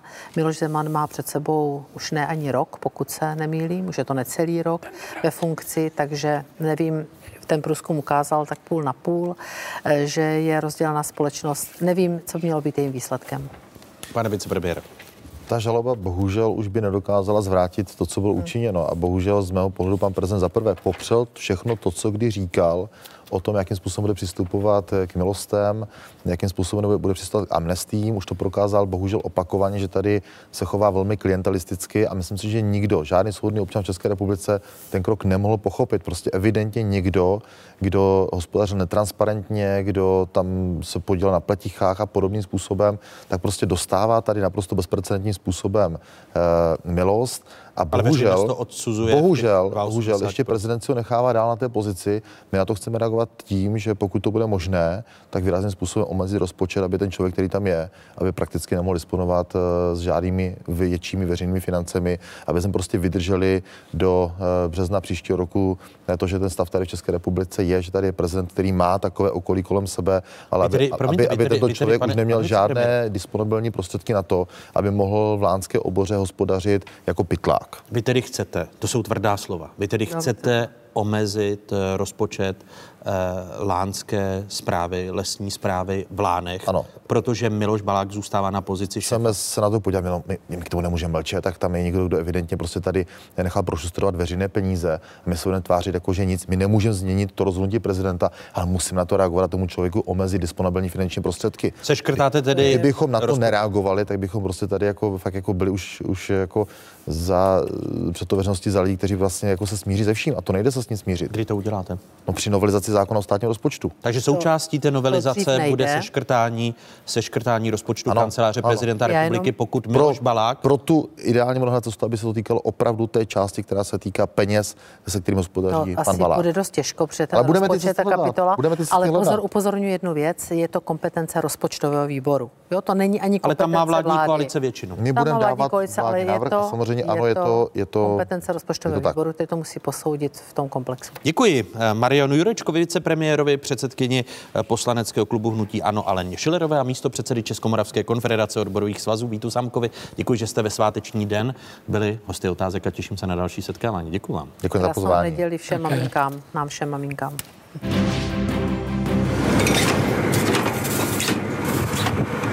Ruská invaze na Ukrajinu. Největší pozemní konflikt v Evropě od druhé světové války.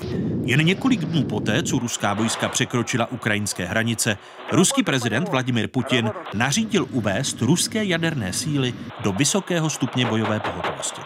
Podle něj jde o reakci na agresivní výroky představitelů Severoatlantické aliance na adresu Ruska.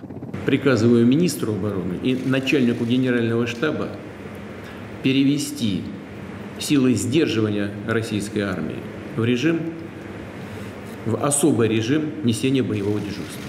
Nepřijatelná eskalace zní od západních politiků. Generální tajemník Severoatlantické aliance mluví o nebezpečné rétorice a nezodpovědném chování. Obě strany pak hovoří o třetí světové válce. Когда его спрашивают, там могло быть что-нибудь иное, чем вот эта вот волна а, санкций, если он говорит, альтернатива могла быть только Третья мировая война, он не может не понимать, что Третья мировая может быть только ядерной. Rusko sice odmítá, že se chystá použít na Ukrajině jaderné zbraně, nicméně si dává záležet, aby svět na ruské jaderné tlačítko nezapomněl. Tvrdí, že jaderné zbraně použije jen v případě ohrožení vlastní existence. Zároveň obvinuje Západ, že opatřeními přijatými po invazi na Ukrajinu v zásadě útočí na Rusko. Україна можливість ядерного útoku nevylučuje. І не треба чекати від Росії, коли вона буде використовувати ядерну зброю. Світу не треба, світу треба готуватись до цього. Moskva se podle svých slov snaží riziko jaderné války snížit. Ministr zahraničí Sergej Lavrov ale varuje.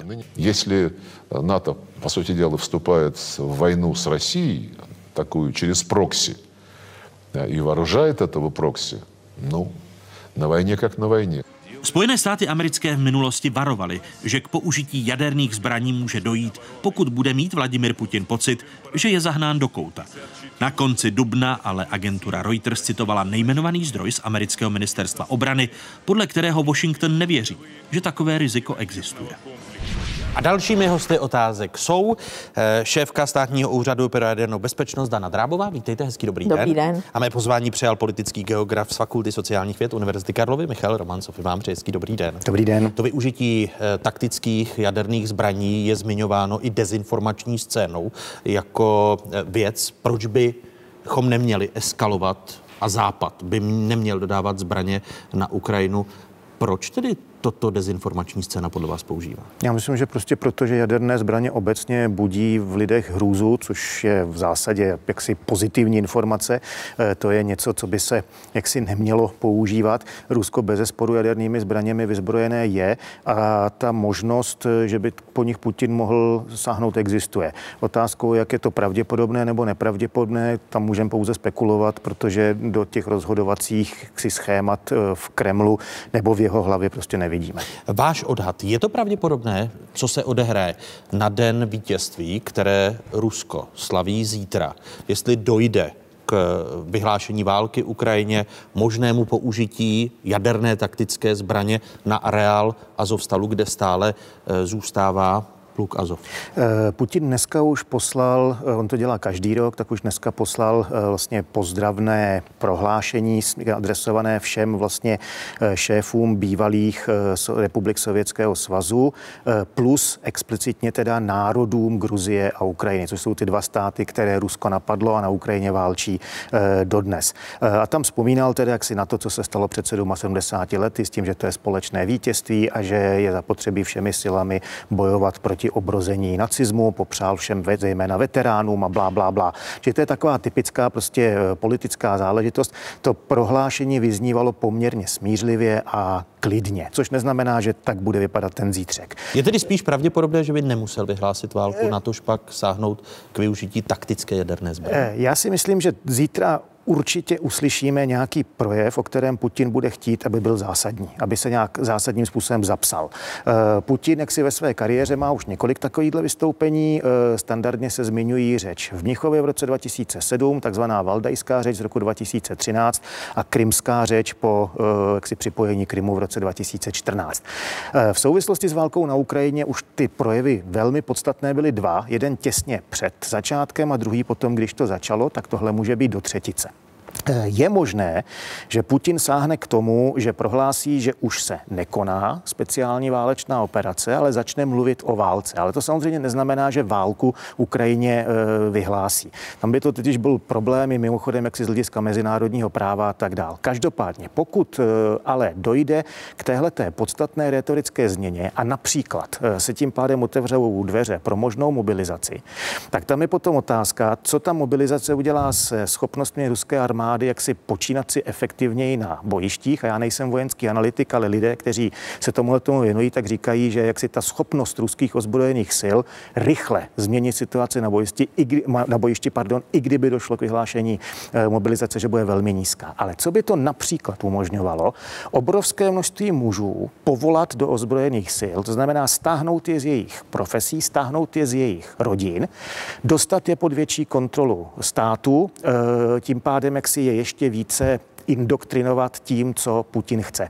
Navíc eh, blíží se konec května a třeba řada těch západních eh, firm, které odešly z Ruska, tak většinou oznámili ten eh, odchod na konci února, začátku března a podle jaksi zákonu oni museli vyplácet mzdy svým zaměstnancům. Březen, duben, květen. A vlastně my teďka na konci května, začátku června asi uvidíme vlastně poprvé v nějakých číslech, jak moc na Rusko dopadají sankce a kde všude se to projevuje. Tím, že by ty lidi odvedl do ozbrojených sil, no tak najednou tak vlastně tak je v úvozovkách zaměstná a najednou nebo je důležité, že nedostávají uh, platy. Tohle všechno jsou jako věci, o kterých můžeme spekulovat, ale co se reálně bude zítra dít, nevím. Proč uh, dezinformační scéna právě akcentuje tu ruskou hrozbu slova Sergeje Lavrova, eh, která se týkají taktických jaderných zbraní a možného použití taktické jaderné zbraně. Já mám za to, že je to pokračování hry se strachem, protože ta dezinformační scéna eh, využívá velmi silně toho, že kdykoliv se ve veřejném prostoru objeví jaderný záření, jaderná zbraň, útok možný, pravděpodobnost, že se něco takového stane, eh, tak to eh, ve značné části lidí vzbudí opravdu velké obavy. Já mám možnost to sledovat konec konců i na svých uh, sociálních sítích. Kde stále hlásíte, že radiace zůstává neměná? Ano, Považuji to za informaci, která je sledovaná a tím pádem ji míním poskytovat tak dlouho, jak o to bude zájem. Eh, ale v každém případě eh, můj odhad, a nejsem jako pan kolega Romancov, vojenský analytik, je takový, že Putin sám se bojí něčeho, jako je jaderná válka. To znamená, nepoužije strategické jaderné zbraně, které se používají právě ve válečném konfliktu. Co by uh, teoreticky použít mohl, jsou právě ty taktické jaderné zbraně, které se nepoužívají ve válce, ale používají se v boji. To znamená pro e, nasazení v nějakém bojovém střetu zmíněný Azovstal třeba. Tam by se to mohlo stát, ale musíme si uvědomit, že ta taktická jaderná zbraň e, má mocnost někde okolo půl kilotuny TNT, kilotuny, možná něco více, ale rozhodně e, se ani neblíží většina z těch taktických jaderných zbraní ráži nebo mocnosti zbraní, které byly použity ty eh, v Hirošimě a v Nagasaki. Co tím chci říci? I kdyby Putin takovou to zbraň použil, tak ty důsledky budou víceméně lokální. Půl kilotunová taktická jaderná zbraň znamená ohrožení eh, tepelnou tlakovou vlnou, řekněme, do kilometru od epicentra ohrožení radiací zhruba do kilometru a půl, ta, tou eh, přímou radiací, eh, která vzniká při výbuchu a spad radioaktivní eh, po použití takovéto zbraně by byl naprosto minimální. Pokud bychom to tedy srovnali ku příkladu s výbuchem, s výbuchem Černobylu, když si představíme Azostal a podíváme se i na jaderné velmoci, teď Spojené státy, Rusko, Velká Británie, Francie, Čína, Indie, Pakistán, Severní Korea jsou ty země, které je to osm zemí světa, které tvrdí, že mají jaderné zbraně. Vy jste důsledně tedy rozlišovala mezi strategickými jadernými zbraněmi, které snad doufejme, Vladimir Putin a Putinův Tam režim. musíme doufat, že bude fungovat eh, ten princip eh, vzájemně zarušené destrukce a tím pádem toho odstrašení, protože jak to fungovalo za eh, studené války, když ty to použiješ, já mám při nejmenším to samé, co ty a okamžitě to použiju proti tobě. A tohle to si myslím, že opravdu i člověk Putinova nebo Lavrovova ražení si netroufne. A my víme, kolik zbraní eh, těch strategických jaderných má Rusko eh, při srovnání třeba se Spojenými státy a s dalšími státy na mapě světa a kolik má těch taktických?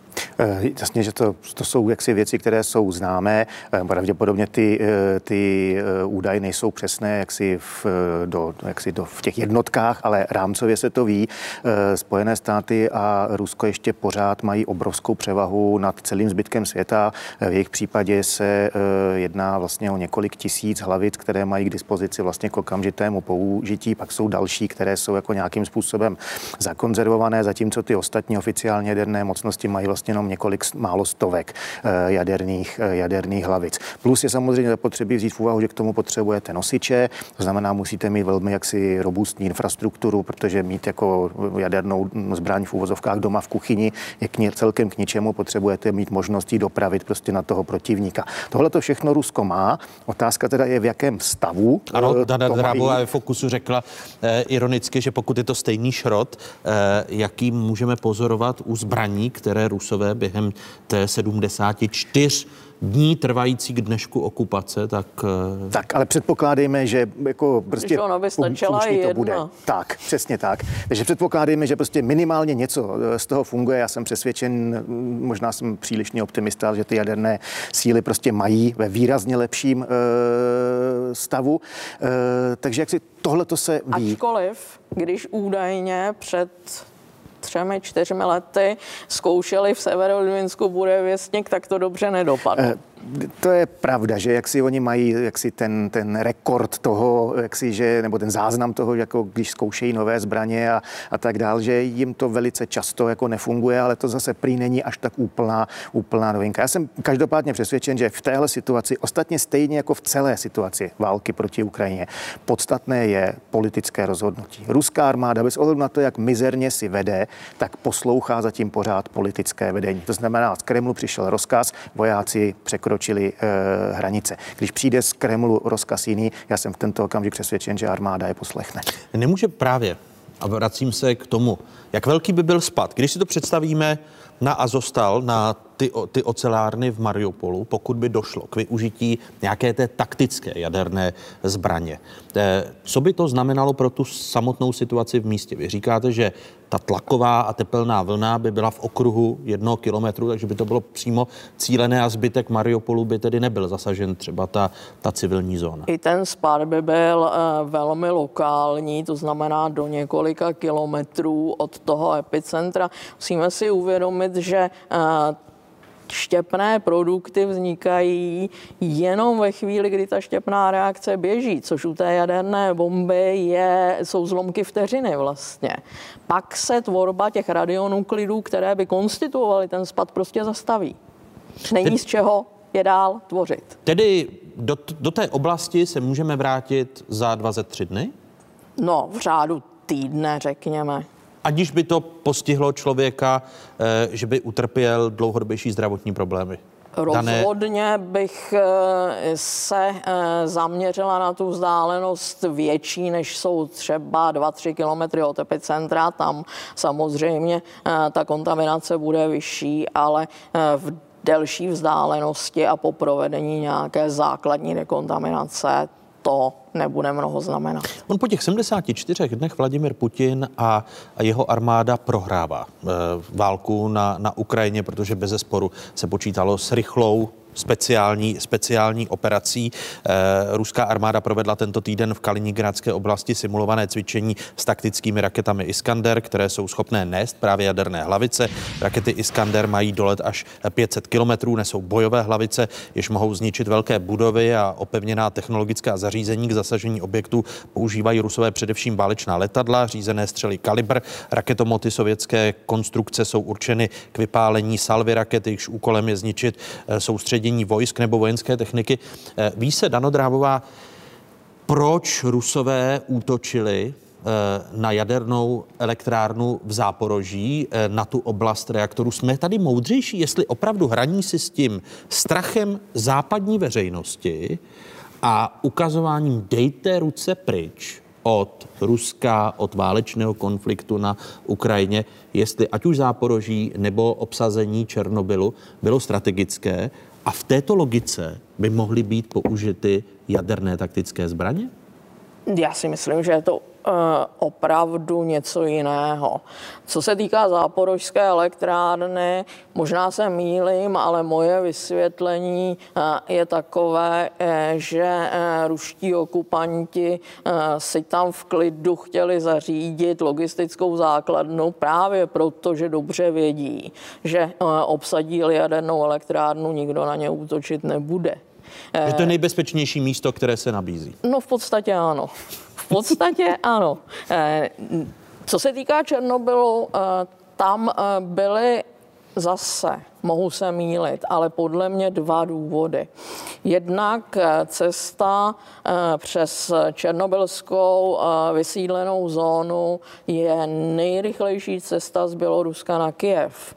Ještě navíc to území je v podstatě neobydlené. To znamená, pakli eh, měl Putin v plánu rychle obsadit Kiev, což možná měl a hrubě se mu to nepodařilo, eh, tak eh, tahle ta cesta byla logická. A pak tam ještě mohla být ta hra se strachem, což jsem si ale přestala myslet, protože začíná vypadat, že ti vojáčci, kteří tam byli donuceni svými veliteli kopat zákopy, vůbec už netuší, co to Černobyl byl, protože v době, kdy k Černobylu došlo, oni ještě nebyli na světě. Uh, u, v Rusku u hranic Ukrajinou se za poslední týden ozvala řada výbuchů. Gubernátor uh, ruské Brianské oblasti Aleksandr Bogomas na sociální síti v kontaktě uvedl, že ruské protivzdušné síly obrany zaznamenaly eh, na obloze ukrajinské bojové letadlo. Úřady ohlásily exploze, přičemž taková vlna podle nich poškodila budovu ropného terminálu. Eh, zároveň jsme byli svědky i několika útoků na ruskou generalitu. Tady možná to, co zmiňovala Dana Drábová, že Záporoží a jaderná elektrárna je pro nějaké velení jedno z nejbezpečnějších míst, na které asi Ukrajinci útočit nebudou. Jaký očekáváte, eh, Michaili, další postup té v úvozovkách speciální operace protože jasné je, že pokud bude Západ dodávat zbraně Ukrajině, tak to není na týdny, ale nejméně na měsíce. Eh, no, zdá se, že si prostě ruský medvěd eh, ukousnul příliš velké sousto a teď jako neví, co s tím. Eh, rychlé vítězství se nekonalo, teď je otázka, jestli se bude konat vůbec nějaké vítězství a jestli paradoxně se situace nezhorší právě proto, že Rusko bude prohrávat. Protože jak si mít tady agresivní, ale vítěznou velmoc, no tak to je jedna věc, ale mít tady agresivní agresivní velmoc, která prohrála, ale přitom prohraje takovým jako divným způsobem, tak to je v mnoha ohledech možná ještě nebezpečnější e, situace. E, něco se bude muset jaksi vyhrát, nevím co, ale na druhou stranu fakt. To, co je to dnes? Je, to se dá prodat jako výhra? Já myslím, že v Rusku se dá prodat jako výhra úplně cokoliv. Konec konců Putin to dělá celou tu dobu. Jo? Když se podíváte na Rusko, uh, už dávno měla existovat dálnice vlastně od uh, Polsko, uh, pardon, běloruských hranic až do uh, Vladivostoku, no, tak samozřejmě, že není, ale to nexi neznamená, že by se nemávalo e, fangličkama. Rusko můžete dnes přejet od východu na západ tankem, ale normálním osobním autem to nedokážete. Ale nic se neděje navzdory tomu, že to bylo mnohdy jaksi slíbeno. Takže Uvidíme zítra, jako jakým způsobem eh, Putin jako pojme eh, oslavy 77. Eh, výročí z jejich pohledu velkého vítězství a on bude muset se pokusit nějakým způsobem jakoby to tehdejší velké vítězství prodat v těch současných reálích. Konec konců ona není náhoda, že tvrdí, že na Ukrajině vládnou nacionalisti, narkomani a nacisti a že my, to znamená Západ, podporujeme nacisty. To je podle mého názoru jako to nejširší rámové sledování eh, toho, co se děje, ve kterém se budeme pohybovat i zítra. Eh, můj odhad je, že on prostě bude tvrdit, že to, co předvídal, tak to se reálně děje, přičemž ponechme stranou to, že prostě bez jeho přispění by se ten v úvozovkách scénář nikdy ani zdáleně eh, realizovat nemohl, protože Rusko mělo možnost si vybrat a vybralo si válku. Takže teď tu válku má a on ji teď potřebuje prodat jako válku vítěznou. Z čeho chce to vítězství jak si uvařit v tento okamžik, na to mě fantazie nestačí stačí. Eh, Nevracíme se opět na, na začátek eh, toho, že eh, on přece musí otočit veřejné mínění v západní Evropě proti západním vládám, aby nedodávali zbraně. Otočit ho může také přes sociální konflikty, o čem byla řeč v první části otázek, vysoká inflace a podobně, a možná právě i zastrašení nějakou taktickou jadernou zbraní. Václave, ale tomhle eh, případě já mám pro lidi v Česku a na západě zásadní vzkaz. I kdyby Putin byl takový grázl, což může být, že by použil taktickou jadernou zbraň na území Ukrajiny, západní Evropy se to nedotkne, Česka taky ne. Eh, tohle je velmi podstatná informace vůči tomu konkrétnímu kroku, ale pokud bychom vzali v úvahu to, co Putin musí dělat, no tak on si upřímně řečeno eh, tady pod sebou podříznul větev, eh, protože jeho jaksi popularita mezi Evropany, respektive obdiv vůči Rusku se zásadním způsobem propadá. To samozřejmě neznamená, že u nás na Slovensku jsme to měli teďka možnost vidět, všude možně jinde, že není ještě pořád spousta pitomců, kteří považují prostě Putina za to pravé ořechové Není to ale jenom krátkodobé? Nemůže se, nemůže se to v dlouhodobé perspektivě Podívejte se v době sociálních sítí, nemůže se to v dlouhodobé perspektivě změnit? Jistě, že může, ale od toho máme my, naše vlastní politiky, aby něco dělali a tohle to je jejich úkol. To samozřejmě jako ta situace je dynamická a já jsem přesvědčen, že ta dynamika vývoje té situace se obrátila za plat pámbu za ty eh, dary proti Putinovi. Děkuji vám oběma, že jste byli mými hosty. Dana Drábová, předsedkyně státního úřadu pro jadernou bezpečnost, která přijala mé pozvání a děkuji také politickému geografovi z Fakulty sociálních věd Univerzity Karlovy Michalu Romancovi. Těším se na další setkání v otázkách a děkuji vám mnohokrát. Mějte se hezky. Vám divákům děkuji, že jste se dívali. Takové byly dnešní otázky. Najdete nás na sociálních sítích, stejně jako na internetových stránkách České televize. Hezký zbytek neděle, pokud možno ve společnosti 24.